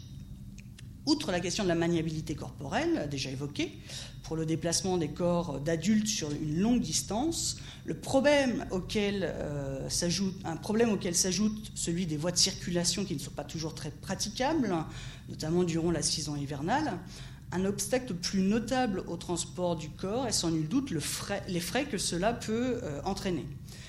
Si un représentant de la justice euh, est obligé de faire appel à des transporteurs qui seraient étrangers au monde policier ou judiciaire, un dédommagement financier devra leur être donné. En octobre 1905, une chanteuse du cabaret L'Eldorado, qui est située à Niort, est abattue dans les coulisses de l'établissement par son ancien amant. Ce drame étant survenu en fin de soirée, l'examen du corps est reporté au lendemain et la dépouille est transportée à l'hôpital de Niort. L'état des frais qui est conservé dans le dossier d'instruction indique que cette opération a coûté 4 francs, somme assez euh, élevée quand on la compare aux 20 centimes euh, au kilomètre qu'un médecin pourrait percevoir quand il est appelé à se déplacer pour faire une expertise judiciaire. En matière d'examen post-mortem réalisé sur demande de justice, les préoccupations liées au transport du corps concernent une dépouille avant que celle-ci ait rencontré la lame du scalpel. Pour ce qui est des examens effectués pour des raisons de recherche anatomopathologique ou pour l'enseignement anatomique, les préoccupations qui ont trait au transport du corps, ou plus exactement au transport des débris corporels, après la réalisation de ces explorations mutilantes. La question de la délivrance des corps par les hôpitaux, dont on parlait euh, précédemment euh, en raison des vols de cadavres, euh, donc en raison de la délivrance de ces corps en vue de servir au progrès de la science ou d'aider à former les futurs médecins, est au cœur d'un conflit entre les médecins et les supérieurs des, directrices des hospices de Poitiers. Outre un comportement parfois indécent des étudiants de médecine à l'égard des corps qui passent entre leurs mains, les religieuses déplorent et s'insurgent contre la manière dont les corps, déjà outragés par un scalpel malhabile et destructeur, sont ensuite portés vers cette dernière demeure. En janvier 1831, la commission administrative des hospices de Poitiers a indiqué qu'en contrepartie de la délivrance des cadavres pour le laboratoire d'anatomie, il devait être veillé à ce que les débris de corps soient, je cite, soigneusement ramassés et déposés dans un cercueil. Cette injonction est reprise dans le règlement des hospices de Poitiers de 1834. À l'article 162, il est stipulé qu'un cercueil commun est établi aux frais de l'école de médecine pour transporter les cadavres de l'amphithéâtre au cimetière. Pourtant, quelques années plus tard, en décembre 1838, la directrice de l'hôpital général écrit à cette même commission administrative pour se plaindre du mauvais état, je cite, du euh, corbillard dans lequel on transporte les morts, au point que les passants peuvent voir, selon elle, les cadavres sauter dans cette charrette. La commission rappelle donc alors le directeur de l'école de médecine, le docteur Barillot, qui, face à de telles accusations, écrit à son tour aux membres de la commission. Et il indique que cette accusation, euh, selon laquelle l'intérieur du cobillard sera couvert de sang et malpropre, est infondée pour deux raisons. Les débris cadavériques ne saignent quasiment pas, et ils sont en plus enveloppés dans un suaire et déposés dans un cercueil. Pour faciliter encore la délivrance des dépouilles des indigents non réclamés par leurs proches dans les salles de dissection de l'école de médecine, la commission administrative des hospices décide en 1831 que les fossoyeurs recevront de la part de l'école une gratification de 2 francs par corps qu'ils transporteront de l'Hôtel-Dieu à l'école de médecine.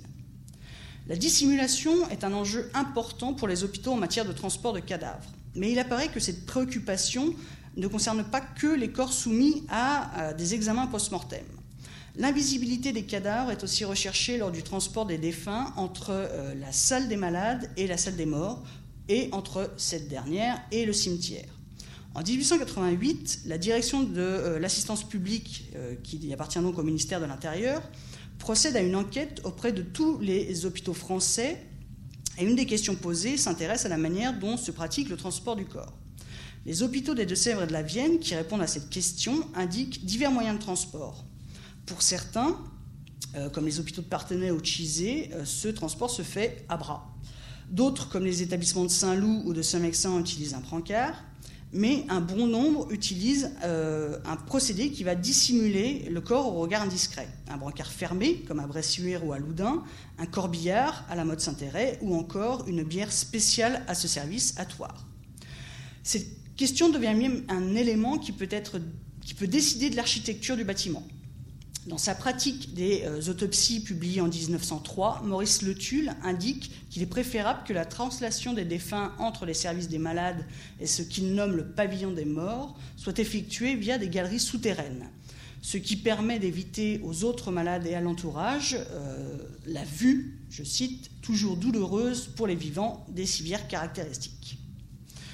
En résumé, on constate que euh, si la littérature médico-légale euh, recommande de ne pas procéder au transport du corps des victimes de crimes euh, ou des défunts dont le décès paraît suspect qu'en usant d'infimes précautions, et surtout sous la vigilance de l'expert qui effectuera l'examen cadavérique, des circonstances inhérentes aux affaires criminelles contraignent parfois les autorités judiciaires ou d'autres protagonistes de l'affaire à passer outre ce commandement et à faire porter la dépouille avant même l'arrivée du médecin expert par une variété d'individus souvent extérieurs au monde judiciaire et par des moyens plus ou moins orthodoxes, ou appropriés. De plus, la mise en vis-à-vis des transports de cadavres examinés sur demande de justice avec ceux soumis au regard de la science ou servant à l'instruction des futurs médecins souligne des enjeux différents, presque paradoxaux, qui motivent et accompagnent ces translations corporelles. Euh, dans les cas judiciaires, le transport est finalement assez rarement déterminé par une volonté de dissimuler la dépouille au regard inquisiteur de la foule des curieux. Si un nombre de corps sont portés dans des lieux plus isolés, clos euh, et clos, le fait qu'il s'agisse d'habitation ou de servitude d'habitation laisse planer quelques doutes quant à l'invisibilité du corps examiné. De même, le faible recours à des lieux a priori plus appropriés, tels des établissements hospitaliers et des salles de dissection de l'école de médecine, suggère que les autorités judiciaires ne cherchent pas absolument à dissimuler les recherches médico-légales. Mais à l'inverse, euh, dans les transports de cadavres qui ont été soumis à la dissection ou à l'autopsie scientifique, la préoccupation première des autorités hospitalières est d'éviter que le corps, je cite, euh, pour reprendre les termes de François Chaussier, ainsi déformé, endommagé et ensanglanté soit visible à des lieux profanes. Je vous remercie.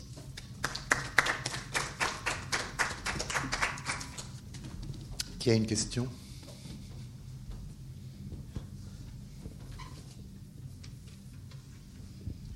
J'avais plusieurs questions. Là, j'en ai une quinzaine, mais je vais me contenter de quatre. Vous n'êtes pas obligé de répondre à tout. Dans la, la, première, euh, alors je les pose euh, toutes euh, d'abord. Dans la, la, première question, c'est qu'en fonction des, médecins légistes que vous avez cités au début, certains ont des spécialités ou des compétences particulières. Je pense en particulier à De Vergy, qui s'était plus particulièrement intéressé au corps des noyés et à la noyade, puisque ça lui permettait à ce moment-là d'occuper une place sur la scène publique et puis de polémiquer avec aussi donc Emmanuel Faudéré. Et, donc, dans le cadre des, transports, est-ce qu'on fait une distinction entre le, type de mort ou le type de, de, lieu où les cadavres ont été trouvés? La deuxième question, qui, est plus difficile d'une certaine manière, c'est que on, a quelques témoignages au 19e siècle où des, médecins légistes font des prélèvements sur les cadavres, prennent quelques pièces anatomiques pour euh, les regarder plus tranquillement donc chez eux. Euh, et puis d'autres cas, évidemment, dans les cas d'empoisonnement, où on envoie les viscères euh, ou des fragments donc dans d'autres espaces. Est-ce que ça, on pourrait faire une sorte de, géographie? Parce que on a un transport partiel seulement du, corps. Ensuite, euh, troisième petite question, c'était la, présentation donc était complète, lumineuse. Mais est-ce qu'on peut voir éventuellement, puisque là c'est en gros c'est le grand 19e siècle, des, évolutions? Est-ce qu'il y a un moment donné où la question donc, du, transport des, cadavres préoccupe davantage, ou au contraire on a l'impression à travers la littérature que c'est une constante? Et puis euh, troisième, dernier point, en quatrième, c'est sur la question que vous avez évoquée à partir du cas de Denior sur les frais de justice. Euh, bon, là, c'est une sorte de, litanie perpétuelle au 19e siècle. On dit que les expertises coûtent trop cher. Hein. voilà, c'est réglé en 1811, mais après, bon, c'est un discours constant. Et, du coup, euh, là, vous avez cité pour Niort, donc 4 francs pour le transport. Est-ce que vous avez regardé à d'autres moments quel était éventuellement le coût concret de, ce transport voilà. Alors je sais bien, il y, a de quoi faire une autre thèse vous êtes prête à la diriger aussi. alors, essayons de reprendre à peu près dans l'ordre. Alors, euh, on peut effectivement considérer que euh, les corps qui vont être découverts dans des lieux euh, ouverts, notamment dans, les bois, dans une rivière, vont plus être souvent transportés que ceux qui vont être découverts dans, la maison, par exemple, de la, victime, ou qui resteront à ce moment-là sur, place. Il n'y aura pas de transport dans ces cas-là. Mais je ne suis pas sûr qu'on puisse dégager un schéma euh, systématique à, ce sujet. Euh, effectivement, je ne l'ai pas précisé, euh, s'entendait sous le terme de corps à la fois le corps entier et éventuellement des envois de prélèvements qui auraient pu être déplacés pour des examens toxicologiques ou autres. Effectivement, ça, je n'ai pas précisé que c'était l'ensemble de ces translations corporelles que j'intégrais dans, dans, mon propos. Euh, et là encore, euh, je suis. Alors, les, débris corporels déplacés et envoyés, notamment pour des, cas d'empoisonnement, euh, ne sont pas non plus extrêmement nombreux. Souvent, l'examen toxicologique va être fait en même temps, dans la foulée, et il n'y a qu'à de très très rares moments où les, les débris corporels vont être envoyés euh, pour des plus amples analyses euh, dans un autre lieu que euh, le lieu de, l'autopsie elle-même. troisième question, c'était sur une évolution. Alors là, ça me paraît assez difficile, de, je pense, de, dégager des, temps d'évolution. ce qui peut être à peu près évoqué, c'est qu'il euh, y a peut-être moins de transport au début du 19e siècle, et là encore j'émettrai quelques réserves, parce que je pense que euh, la, façon dont euh, les dossiers et les, procès-verbaux à ce moment-là étaient réalisés peuvent omettre parfois des déplacements qui auraient pu avoir lieu et qui n'apparaîtraient pas dans les, dans, dans les sources. Puisqu'il faut, enfin, le premier tiers du 19e siècle euh, montre une présence assez importante des juges de paix qui peuvent être un petit peu moins rigoureux dans, leur façon euh, de, rédiger leurs procès-verbaux, contrairement aux juges d'instruction. Et peut-être que, c'est ce que je disais, certains transports n'apparaissent pas dans les sources alors qu'ils ont pu avoir lieu. Donc je serais assez réservé sur l'idée de voir une évolution euh, chronologique dans, le transport du corps. Et quant aux frais, effectivement, c'est un frein énorme au déplacement de, des corps. Euh, effectivement, euh, les, expertises sont souvent décriées comme étant très coûteuses, notamment les expertises euh, toxicologiques. Donc c'est un frein supplémentaire et encore, bien sûr, ça n'entre en ligne de compte que quand les déplacements sont faits par des, personnes à qui on demande de déplacer le corps, des fossoyeurs ou, des témoins. Mais dans la mesure où beaucoup quand même de, corps sont déplacés par des gendarmes, par euh, des policiers, par les représentants de la justice eux-mêmes, là, la question des frais n'entre pas en, ligne de compte. Ça fait partie de leur activité. Une autre question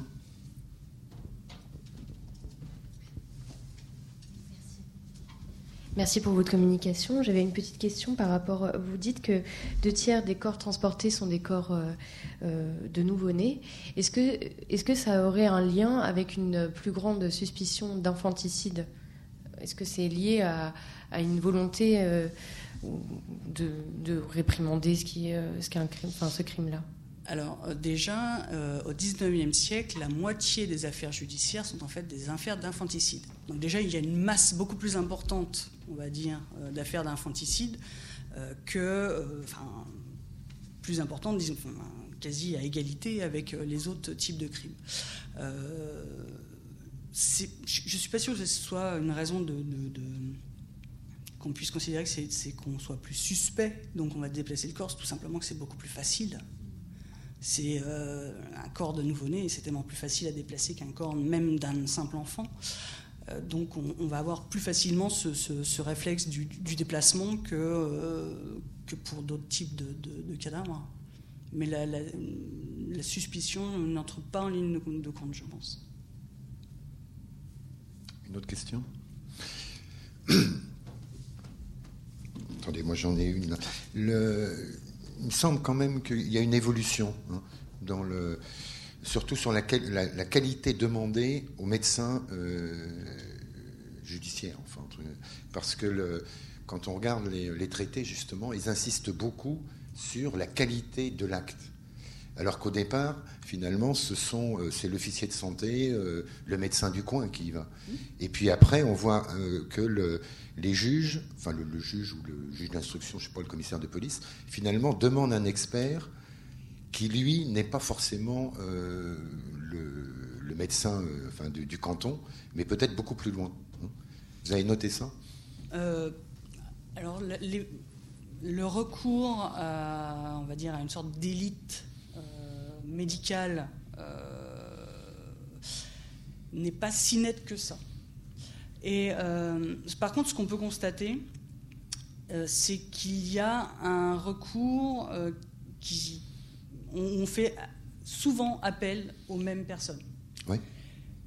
Mais même lorsque on va instaurer ce qu'on a appelé les listes officielles d'experts en 1893, ce sont en fait toujours les mêmes. C'est-à-dire que ceux qui étaient les experts requis avant cette date-là mmh. sont les mêmes que ceux qui seront requis après.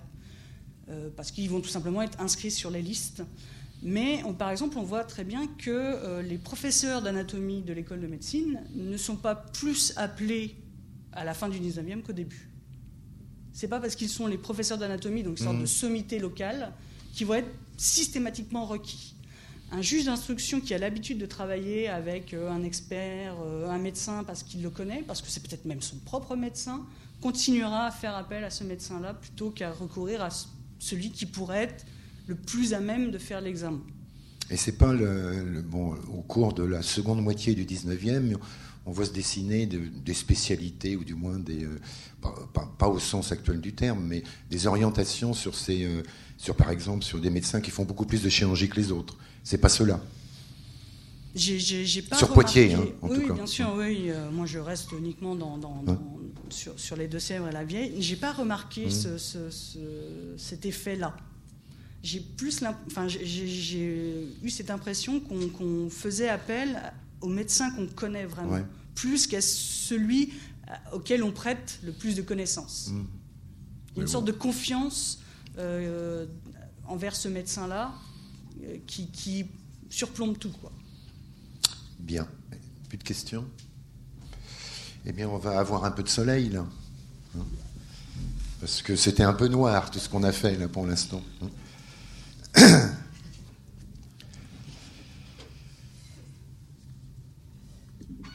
Alors, à vous de jouer. Alors, savez-vous qu'on a quand même quelques liens dans le Poitou, on en a au moins un, avec euh, Solferino? C'est une quiz. Hein. Il y a une statue, une statue, avec euh, le nom de Solferino dessus, et elle est située où? Non, c'est 70. Non, non, non. C'est euh, erreur. Montmorillon, c'est le général de l'Admirault qui lui-même a été, euh, bah, a été général au moment de la bataille de Solferino et qui a été blessé euh, lors de cette bataille et qui, euh, il y a une description dans ses mémoires, enfin dans les, dans les, mémoires de gens qui font les mémoires sur lui, hein, où lorsqu'il est blessé, bah, il est déplacé en cacolet sur des mules. D'un côté, il y a le général et de l'autre côté, il y a un soldat tout à fait lambda. Et lors de l'inauguration de cette statue en 1901, eh bien, euh, dans le menu, il y avait une, allusion euh, à Solferino, une allusion très guerrière d'ailleurs. Alors c'est à la fois chaud et froid, c'était la bombe glacée Solferino au dessert. Bon, j'ai tenu le... Vous êtes prête? Ah oui.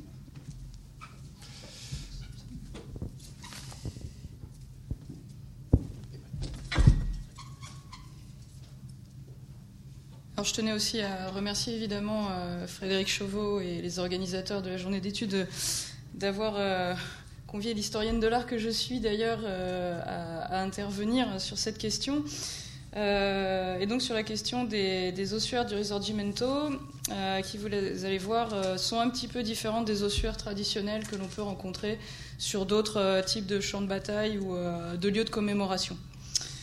Alors, on sait que l'ossuaire est le lieu d'hommage et de recueillement par excellence, que c'est un vecteur privilégié en tout cas du devoir de mémoire, ce qui sont des termes qui reviennent très, très souvent aujourd'hui, euh, notamment dans le cadre euh, des commémorations du centenaire de la Grande Guerre, hein, que nous sommes en train de gentiment terminer euh, en cette année 2018.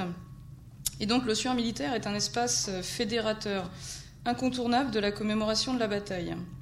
en général, on a des plaques qui couvrent les murs, évidemment, avec des noms qui rappellent les défunts et leur sacrifice ultime. Et euh, ce que l'on peut constater en tout cas, c'est que si la pratique post-mortem, effectivement, d'exhumer des fosses communes les restes de ces soldats tombés sur le champ de bataille, euh, pour les réunir dans un monument à leur mémoire est tout à fait courante, euh, il est quand même beaucoup plus rare de voir leurs restes exposés aux yeux du public. et c'est ce qui va être le cas, en tout cas le parti pris adopté pour les ossuaires, notamment des champs de bataille de Solferino et de San Martino, double bataille du 24 juin 1859. Ainsi, comment appréhender le traitement aussi euh, original que particulier réservé à ces dépouilles, qui se trouvent de fait au cœur d'un véritable paradoxe intellectuel?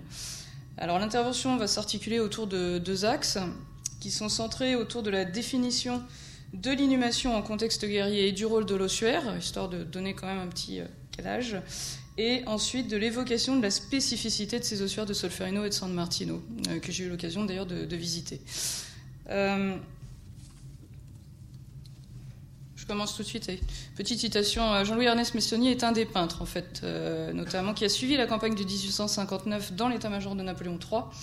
Euh, et qui n'avait jamais vu de champ de bataille au préalable, il faut bien le dire, bien qu'il en ait peint beaucoup, et qui donc exprime dans ses souvenirs et entretiens le sentiment un petit peu qu'il a en tout cas expérimenté devant effectivement ces amas de corps qu'il a pu voir euh, et même que sa jument, en tout cas Cunningham, a enjambé euh, au cours des pérégrinations sur le champ de bataille.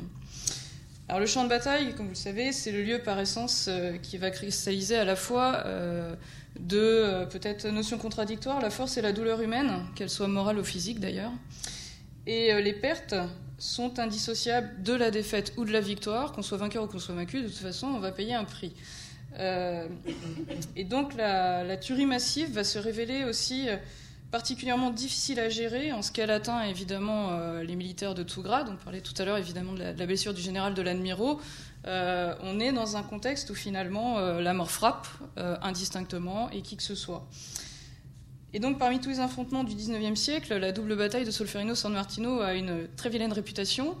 Euh, qui est euh, en fait statistiquement en partie surfaite, mais qui est due tout simplement à la configuration du terrain. Euh, c'est-à-dire que Solferino, c'est un champ de bataille extrêmement vallonné, en fait, qui est parcouru de, collines, et de fait, l'accumulation des cadavres dans les replis du terrain donne l'impression aux soldats, effectivement, que ça a été épouvantable. Ça a certes été épouvantable, mais dans les faits, en tout cas dans les chiffres que, que j'avais pu croiser, moi, quand j'ai travaillé sur cette question dans ma thèse, euh, elle était beaucoup moins meurtrière que Waterloo et beaucoup moins meurtrière que Marengo. Euh, donc euh, c'est vrai que ça donne une autre considération. Mais de fait, l'accumulation de, ces cadavres a frappé les témoins. Et j'avais deux officiers en fait que je pouvais citer parce que leurs témoignages sont vraiment assez, assez évocateurs. On a notamment le capitaine Chopin qui évoque euh, un régiment de cavalerie hongrois qui avait été pris de flanc par notre artillerie. Les hommes et les chevaux étaient tombés presque alignés, les officiers à leur place de bataille. On pouvait reconstituer les escadrons au point de vue des distances et des intervalles. Donc là, déjà, il y a une première idée d'un en fait, régiment foudroyé littéralement par l'artillerie, euh, ce qui effectivement est, très impressionnant.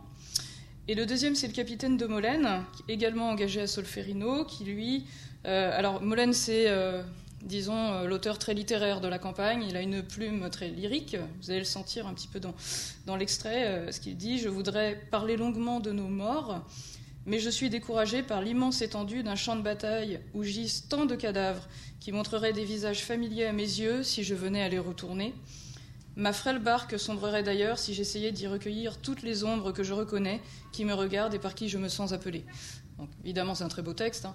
euh, extrait de ses commentaires d'un soldat, mais qui euh, montre que ce, champ de bataille, en tout cas, euh, impressionne et va cristalliser un certain nombre de choses. Alors, le lendemain de l'affrontement, et de toute façon de, manière très logique, toujours dévolu aux enterrements, quoi qu'il arrive. Donc là, je vous ai mis quelques images, notamment parce que le, 19e siècle va mettre un certain temps en fait à, progressivement, euh, déjà avec l'apport de la photographie, photographier le, champ de bataille en lui-même, mais ensuite photographier euh, les cadavres dans un premier temps, et puis ensuite avec toujours l'ambition et l'idéal de photographier le mouvement et de prendre la bataille sur le vif. donc là, il y, avait il y a eu des premiers essais en Crimée euh, par John Fenton. Et euh, c'est en fait The, Valley of the Shadow of Death, c'est le, champ de bataille de Balaklava après la charge de la brigade légère. Euh, grosso modo, c'est la pluie de boulets qui reste par terre, d'ailleurs, qu'ils ont, ont prise à l'aller et au retour. voilà, ce qui peut donner quand même une idée un petit peu de ce qu'ils ont pu traverser par deux fois. et donc à côté, une estampe extraite de l'illustration qui montre un dessinateur de l'illustration sur le champ de bataille de Magenta. Euh, et vous voyez que ce sont bien des, cadavres qui sont euh, présentés euh, sur l'image et qui correspondent en fait à un témoignage qui est, donné, voilà, je, vous laisse en, prendre connaissance, par Edmond Texier, qui était journaliste au siècle et qui a vu le chevalier Giacomelli, qui est un, des grands pâtres de 1859, littéralement croquer les cadavres sur le vif sur le champ de bataille. Alors cette idée, euh, bien sûr, les cadavres, on ne va pas les laisser amonceler. Euh, l'image en dessous est assez impressionnante. C'est le premier cliché de cadavre officiellement connu. Euh, voilà, donc c'est pas la guerre de sécession, c'est bien la guerre d'Italie qui a inauguré le phénomène. et c'est le cimetière de Melegnano le lendemain de la bataille.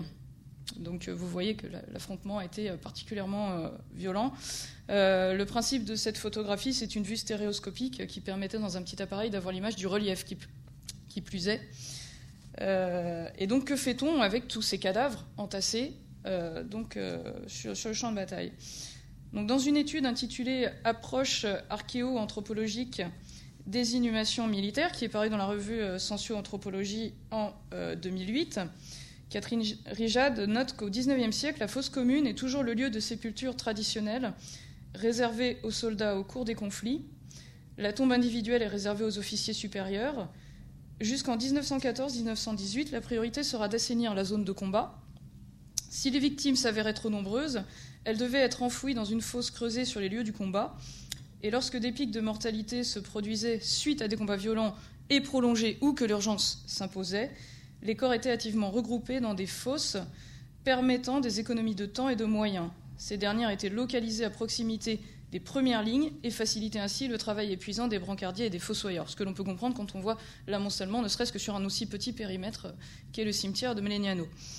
Alors, euh, on peut redonner l'idée de la stéréoscopie euh, par le biais de l'informatique. Donc, je, vous montre un petit peu l'effet que cela peut produire ici. Donc, on a vraiment le relief. Hein. C'est vraiment l'immersion. On cherche l'immersion. Ça, c'est la part artistique. Et à, Solferino comme à San Martino, en fait, la grande chaleur qui règne sur le terrain va nécessiter une action rapide pour éviter la contamination et les risques d'épidémie euh, qui vont être provoqués par l'accumulation des corps en, putréfaction, bien sûr, dont la décomposition est accélérée par l'action ardente des rayons du soleil, euh, ce qu'il ne faut bien sûr pas négliger.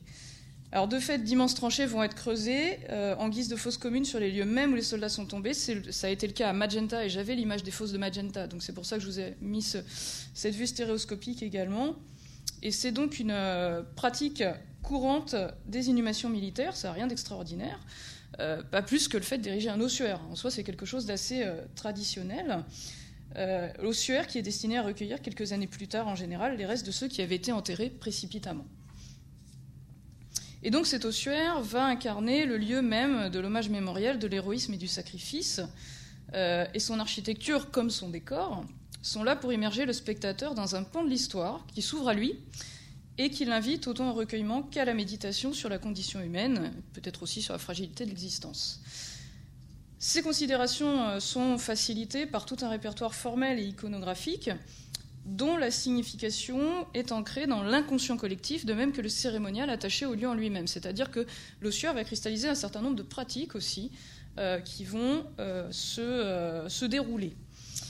Donc l'ossuaire peut prendre la forme d'un petit temple ou d'une pyramide avec des bas-reliefs, des inscriptions dédigatoires qui ornent la partie extérieure et l'intérieur, alors lorsqu'il est accessible, parfois l'ossuaire peut être ouvert, parfois il peut être simplement le monument lui-même, mais non accessible euh, au public, eh on va avoir un grand nombre de plaques commémoratives, des palmes comme symbole du martyr, ce qui est une iconographie traditionnelle, des bustes, des représentations allégoriques et la liste des noms des soldats inhumés en son sein, bien sûr lorsqu'ils ont été identifiés. Cela va de soi.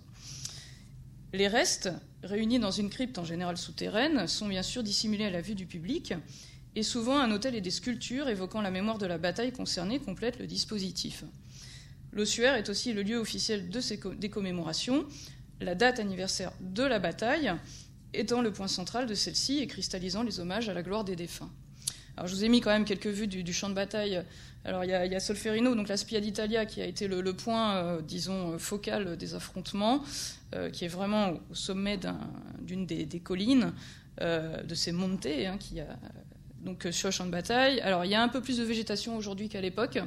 Euh, mais il faut bien imaginer, vous voyez que c'est quand même beaucoup de replis de terrain, c'est très vallonné, euh, et donc ça, complexifie, en fait la, perception.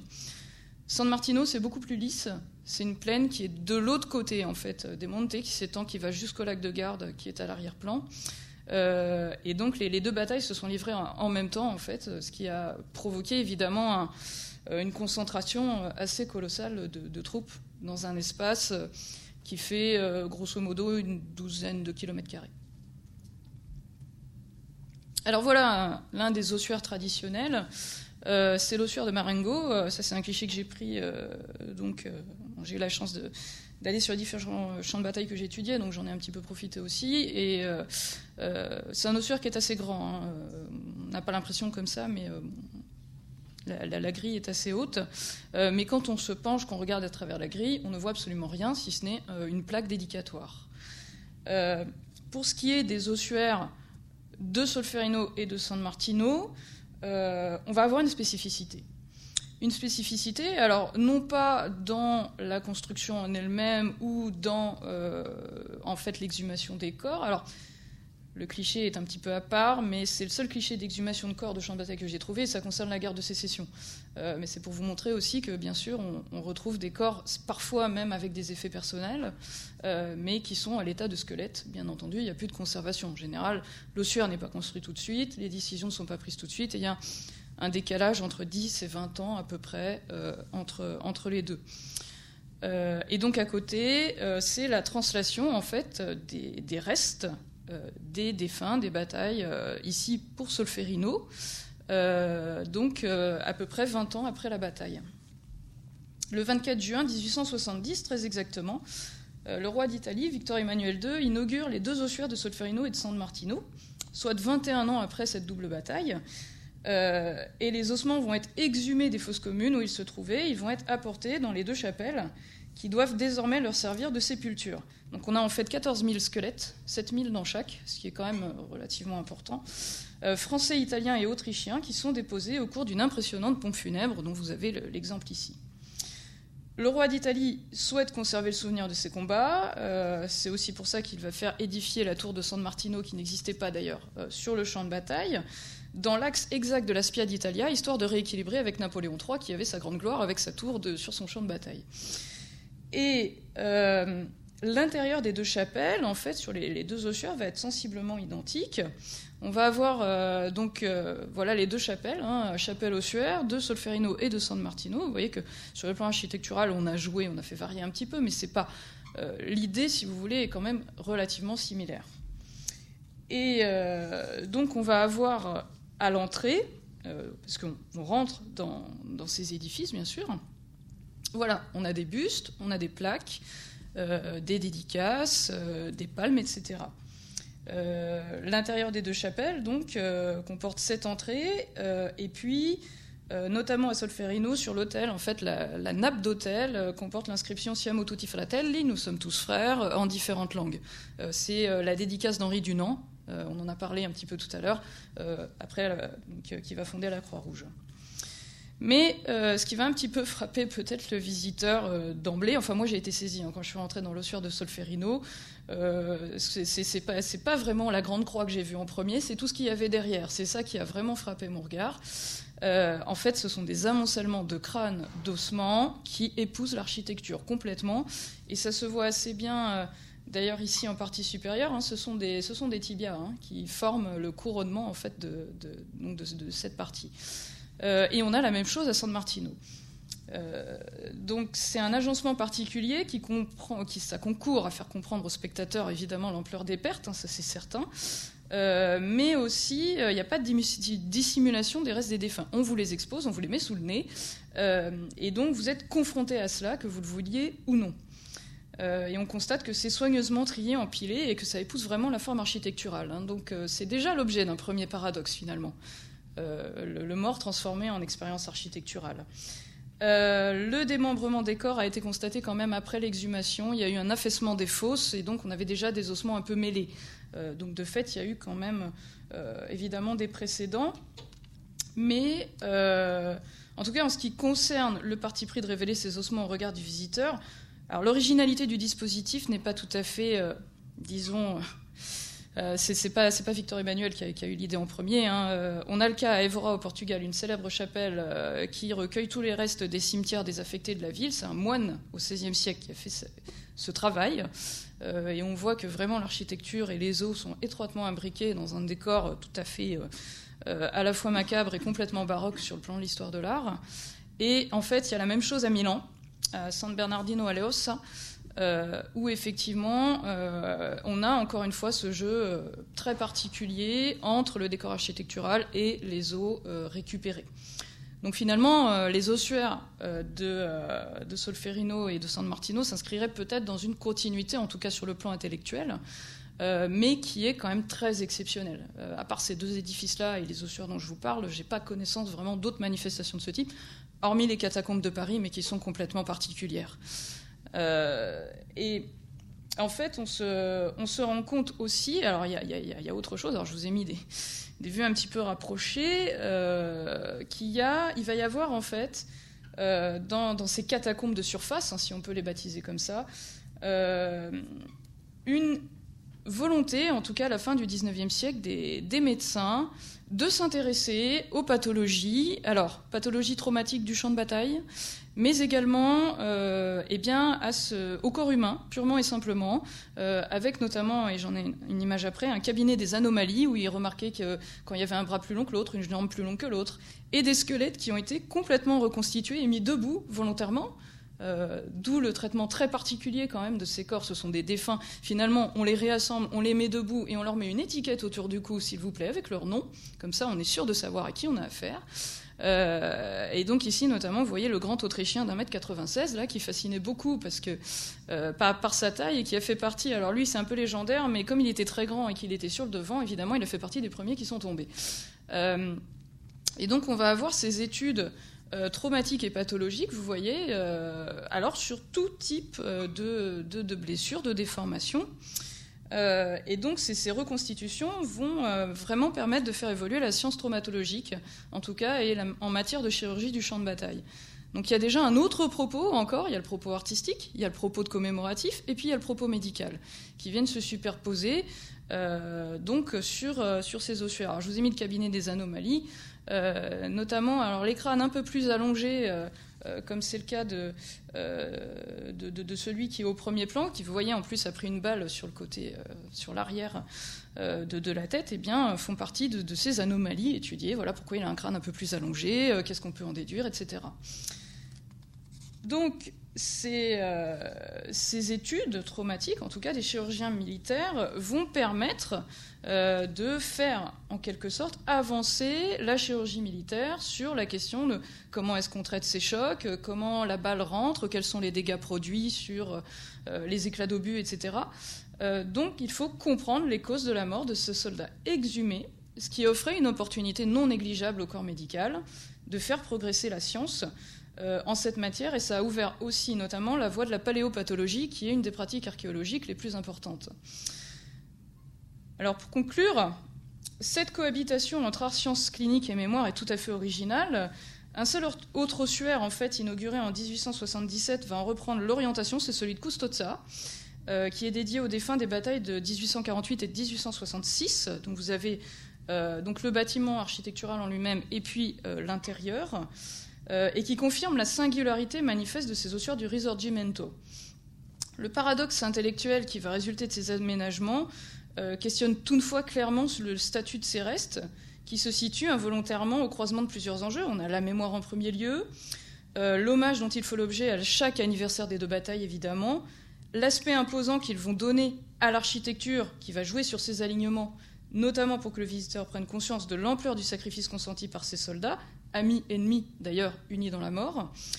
Et enfin l'étude clinique et la curiosité suscitée par l'exhumation de tant de squelettes dont certains identifiés. Ça aussi qui est quand même. Euh, euh, voilà une autre vue hein, de, l'ossuaire de Custozza. Hein, c'est là pour le coup, vous passez au milieu, euh, vous vous sentez un petit peu fixé quand même quand vous passez,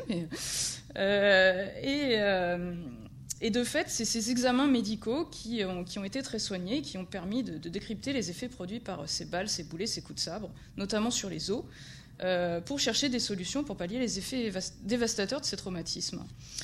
Donc science, art et mémoire unis au travers de ces ossements euh, vont offrir ainsi l'image d'une curieuse cohabitation, euh, pourtant entièrement dédiée au service de l'homme, euh, sachant que le processus mémoriel peut s'étendre parfois au cimetière.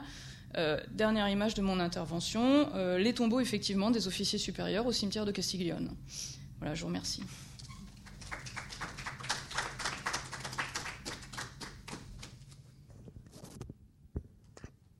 Qui a des questions Moi, je j'en ai beaucoup.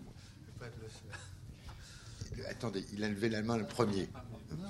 Non, non, non, non. Merci.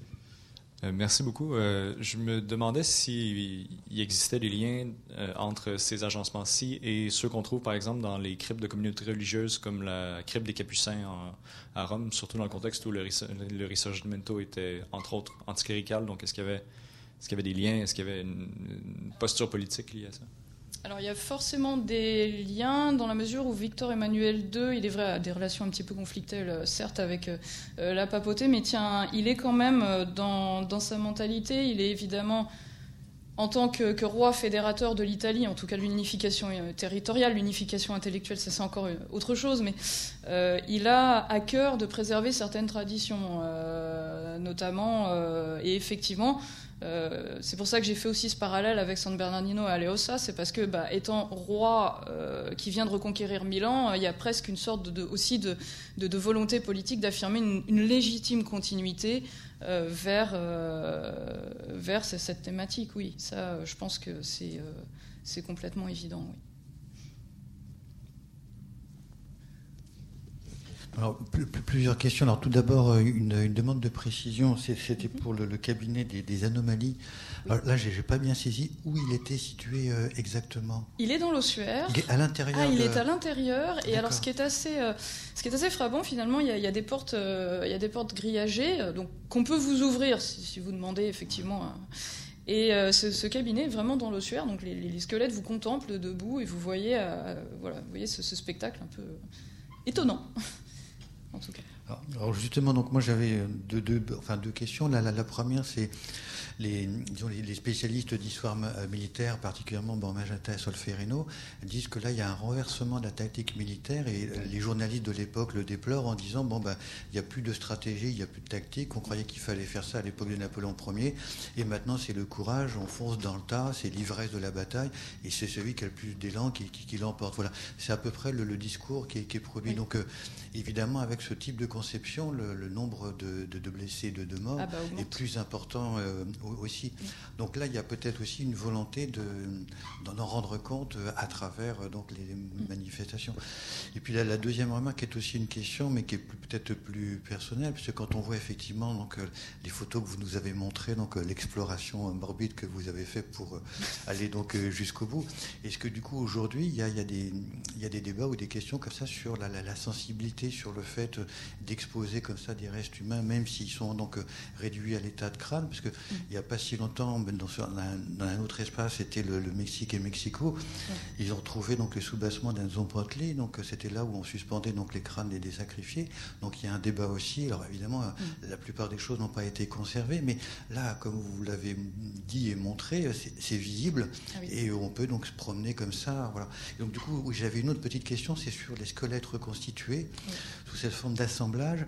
Est-ce que donc le, squelette, c'est l'intégralité, si je puis dire, euh, du, corps de, celui qui est passé de vie à trépas, ou est-ce qu'au contraire, parfois, on a assemblé, on a pris le sternum d'un et puis la clavicule de l'autre pour pouvoir donc avoir un squelette complet? Alors pour euh, la question éthique, évidemment, de la, présentation des corps, il est vrai que, enfin moi quand je, quand je suis allée à Solferino, euh, j'étais accompagnée d'un professeur euh, italien hein, qui, qui, travaille notamment sur le, sur, sur, le champ de bataille, et je lui ai posé évidemment la même question. Et euh, il m'a dit, en fait, non, c'est très particulier euh, parce que euh, c'est vraiment lié au champ de bataille, à la volonté de montrer justement cette importance des, du, du, sacrifice consenti, etc. Donc, oui, les gens sont parfois surpris, mais néanmoins, il n'y a pas de débat soulevé, par exemple, comme il y avait pu y avoir notamment l'exposition de, corps humains qu'on avait eu à Paris, où effectivement, là, il y avait eu un, énorme débat sur, sur cette question. À Solferino, en fait, peut-être le statut de squelette entre guillemets, euh, mais une sorte de distance malgré tout. Euh, vis-à-vis d'une représentation qui serait peut-être plus. Euh, je pense notamment aux écorchés de Fragonard ou ce genre de choses qui sont parfois un petit peu difficiles en fait à expliquer à, des visiteurs. C'est vrai qu'à Solferino comme à San Martino, puis comme à Custozza, en fait, il y a la même chose. Enfin, moi, du coup, non pas que je me sois habitué à et loin de là. Mais euh, finalement, je me suis dit, mais ce doit être un, trait caractéristique euh, de euh, la culture italienne, du risorgimento, que de faire ça. je, me suis, je me suis vraiment. voilà, lui, lui-même, il m'a dit non, non, évidemment, avec l'histoire de la Società Solferino San Martino, etc., nous, on a, on a, on a entretenu ce souvenir, et puis il y a les actions médicales, surtout, qui sont. voilà, et moi, il m'a parlé beaucoup du plan médical et anatomique aussi, qui était, qui était important. Et justement, ce qui me permet d'en de, d'en venir à votre euh, troisième, euh, troisième question euh, sur l'anatomie. Alors, ils ont eu, en fait, ceux qui sont vraiment reconstitués, c'est ceux qui étaient sur le dessus des fosses, donc qui n'ont pas été écrasés, en fait, par, le poids, parce qu'ils ont été quand même beaucoup empilés les uns, sur les autres. et donc, la, couche de terre était moins lourde, en fait, que sur les, autres restes. Donc, c'est vraiment ceux des, des premiers substrats qui ont été pris, prélevés avec beaucoup de soins. Euh, et puis parce qu'on a des témoignages aussi qui expliquent que, euh, en fait, les, soldats qui ont euh, procédé à ces, inhumations, les brancardiers parfois relevaient l'emplacement de certains corps en disant bah oui, on lui fera une sépulture après parce qu'il a tel grade, mais là pour l'instant on est obligé d'agir dans l'urgence, on ne peut pas. donc il y a effectivement il y a un colonel, deux lieutenants-colonels, enfin qui se sont retrouvés effectivement officiers supérieurs qui auraient dû être dans des tombes comme la dernière diapo que j'ai montrée, euh, euh, notamment euh, le cimetière de Castiglione et à la tombe du général Auger, hein, qui est un des grands tués de, la bataille, et en fait qui se sont retrouvés dans la fosse commune et qui ont été après exhumés, alors mis debout. Alors moi, quand j'ai vu lieutenant-colonel au 6e léger, je me suis dit, bah, quand même, c'est bizarre. Et, et, je pense que ça joint aussi d'une certaine manière, et je me demande s'ils vont pas y arriver. Euh, à ces reconstitutions euh, que fait parfois la médecine légale. Je pense notamment à ce qui s'était fait pour l'expédition La Pérouse, quand ils avaient retrouvé en fait le, le squelette euh, d'un des, personnels embarqués. et où ils avaient fait cette reconstitution, ils avaient pris le moulage en fait très exact de, son crâne et ensuite ils avaient reconstitué son visage avec toutes les, explications et la technologie en tout cas qui permettait de le faire en matière de criminel. Euh, donc je crois qu'à Solferino, en tout cas, il serait assez tenté pour les squelettes reconstitués, euh, peut-être d'aller un peu éventuellement jusqu'au bout de ce processus-là. En tout cas, il m'en avait vaguement parlé. Alors je ne sais pas où ça en est aujourd'hui, euh, mais c'est vrai que ça faisait partie des hypothèses qui étaient peut-être à l'ordre du jour. Dans toutes les facultés de médecine de, enfin, de cette époque-là, à partir de 1870, il y avait les laboratoires d'anatomie pathologique et dans lequel effectivement on conservait des squelettes comme ça. Alors, euh, moi je me souviens à Toulouse, c'était les hydrocéphales, avec des têtes euh, larges comme ça. Donc, euh, alors, le Solferino, c'est très important aussi pour la. Vous, parlez, vous avez parlé de médecine, mais ça commence déjà à Solferino, la médecine militaire, avec euh, enfin, guerre de Crimée et Solferino, c'est l'introduction d'anesthésie sur le champ de bataille. Hein. et le traitement du tétanos, c'est-à-dire les premières euh, finalement réanimations hein, qui, se, qui se font justement grâce à l'éther et au curare. On utilise déjà à ce moment-là le curare. Enfin, il y a eu dû avoir pas mal de morts, mais ils l'ont déjà, ils ont commencé à l'utiliser. Alors, les ossuaires, je pense qu'il y en a, euh, à un moment donné, à Oradour-sur-Glane, on voyait encore les os. Mais je sais, maintenant, je pense que ça a été euh, bouché. Mais devant le, dans, le, cimetière, il y avait une, espèce de plaque en verre. Et euh, il y a quelques années, hein, je ne sais pas si ça existe encore, et vous aviez effectivement les os des, enfin de, la population, enfin partie des eaux de la population de Ranur-sur-Glane. Il y a aussi un, je pense qu'aussi, euh, mais vous l'avez signalé, c'est le début de l'ossuaire photographique. C'est-à-dire qu'on n'a plus besoin finalement de, la représentation réelle, puisqu'on a c'est, le début des premières photos et des premiers, euh, comment dirais-je, enfin, aussi d'un, grand réalisme. Alors les, ossuaires, je pense aussi que la vue du squelette, ça gênait personne. Regardez dans les, euh, les, calvaires, les enclos paroissiaux bretons. il y a systématiquement euh, un ossuaire qui est ouvert, dans lequel il y avait des crânes, enfin il y avait tout. l'os en lui-même, je ne pense pas qu'il est, euh, qu'il est gêné. Je veux dire, euh, et on, retrouve dans, le, dans, les littératures médicales des, des squelettes, mais depuis des éternités, qui sont, ils sont pas toujours fidèles. Hein. D'ailleurs, ils n'en avaient rien à faire hein, de, la fidélité anatomique, mais l'os en lui-même, finalement, n'est pas. Euh, vous avez, je veux dire, dans n'importe quelle euh, bibliothèque ou de, gens, euh, enfin un petit peu machin, vous avez soit une main, soit un crâne. Enfin, tous les médecins, ils ont leur crâne. Hein. Je veux dire, maintenant, on fait des crânes en plastoc, mais moi, j'ai une main. J'ai pas de crâne. Je trouve que vous avez été méchante pour les catacombes de Paris, parce que c'est pas militaire. Pourtant, il y a un sacré, il y a un effort de rangement il y a un effort esthétique aussi, non? C'est un peu différent en fait, euh, parce que euh, les catacombes, c'est vraiment, en tout cas, une grande partie de reversion du cimetière des Innocents, et en fait, bah, c'était simplement, bah, on avait vraiment plus de place, donc euh, on a essayé de trouver cet agencement et, on a fait quelque chose, mais ça reste souterrain malgré tout. Oui, c'est esthétique aussi. oui, ah, tout à fait. Il y a des, euh, des, rangées, tout à fait avec les tibiales, les machins. Alors après, je, n'ai pas dit que c'était pas esthétique, hein, mais, euh, mais c'est vrai que par rapport à, l'idée de faire une monstration réelle sur le plan architecturé, et vraiment, il y en a certains, ils sont pris dans le ciment. Hein. c'est quasiment dans, le bâti. c'est vrai que c'est, je, je, pense en tout cas, peut-être une problématique, en tout cas, euh, très différente ah soit de voilà de départ elle est tout à fait différente. Voilà parce que là il y, a une idée de l'architecte il y a une idée esthétique de l'architecte dès le départ de s'associer avec ça. Dans les catacombes bon ils ont, ils ont empilé oui mais, ont utilisé. mais ils ont utilisé des voilà. Euh, est-ce que vous avez d'autres questions sur cette euh, il faut déjà qu'on arrête là? Eh, non mais on arrête. Pourquoi? Pour la la dernière partie, là où, euh, où c'est arrêté, arrêté? À 12h10, 10, 12 questions générales. Alors donc, si c'est fermé, c'est fermé. Hein. Ouais, ouais. Noce arrangé. Vous avez de l'os?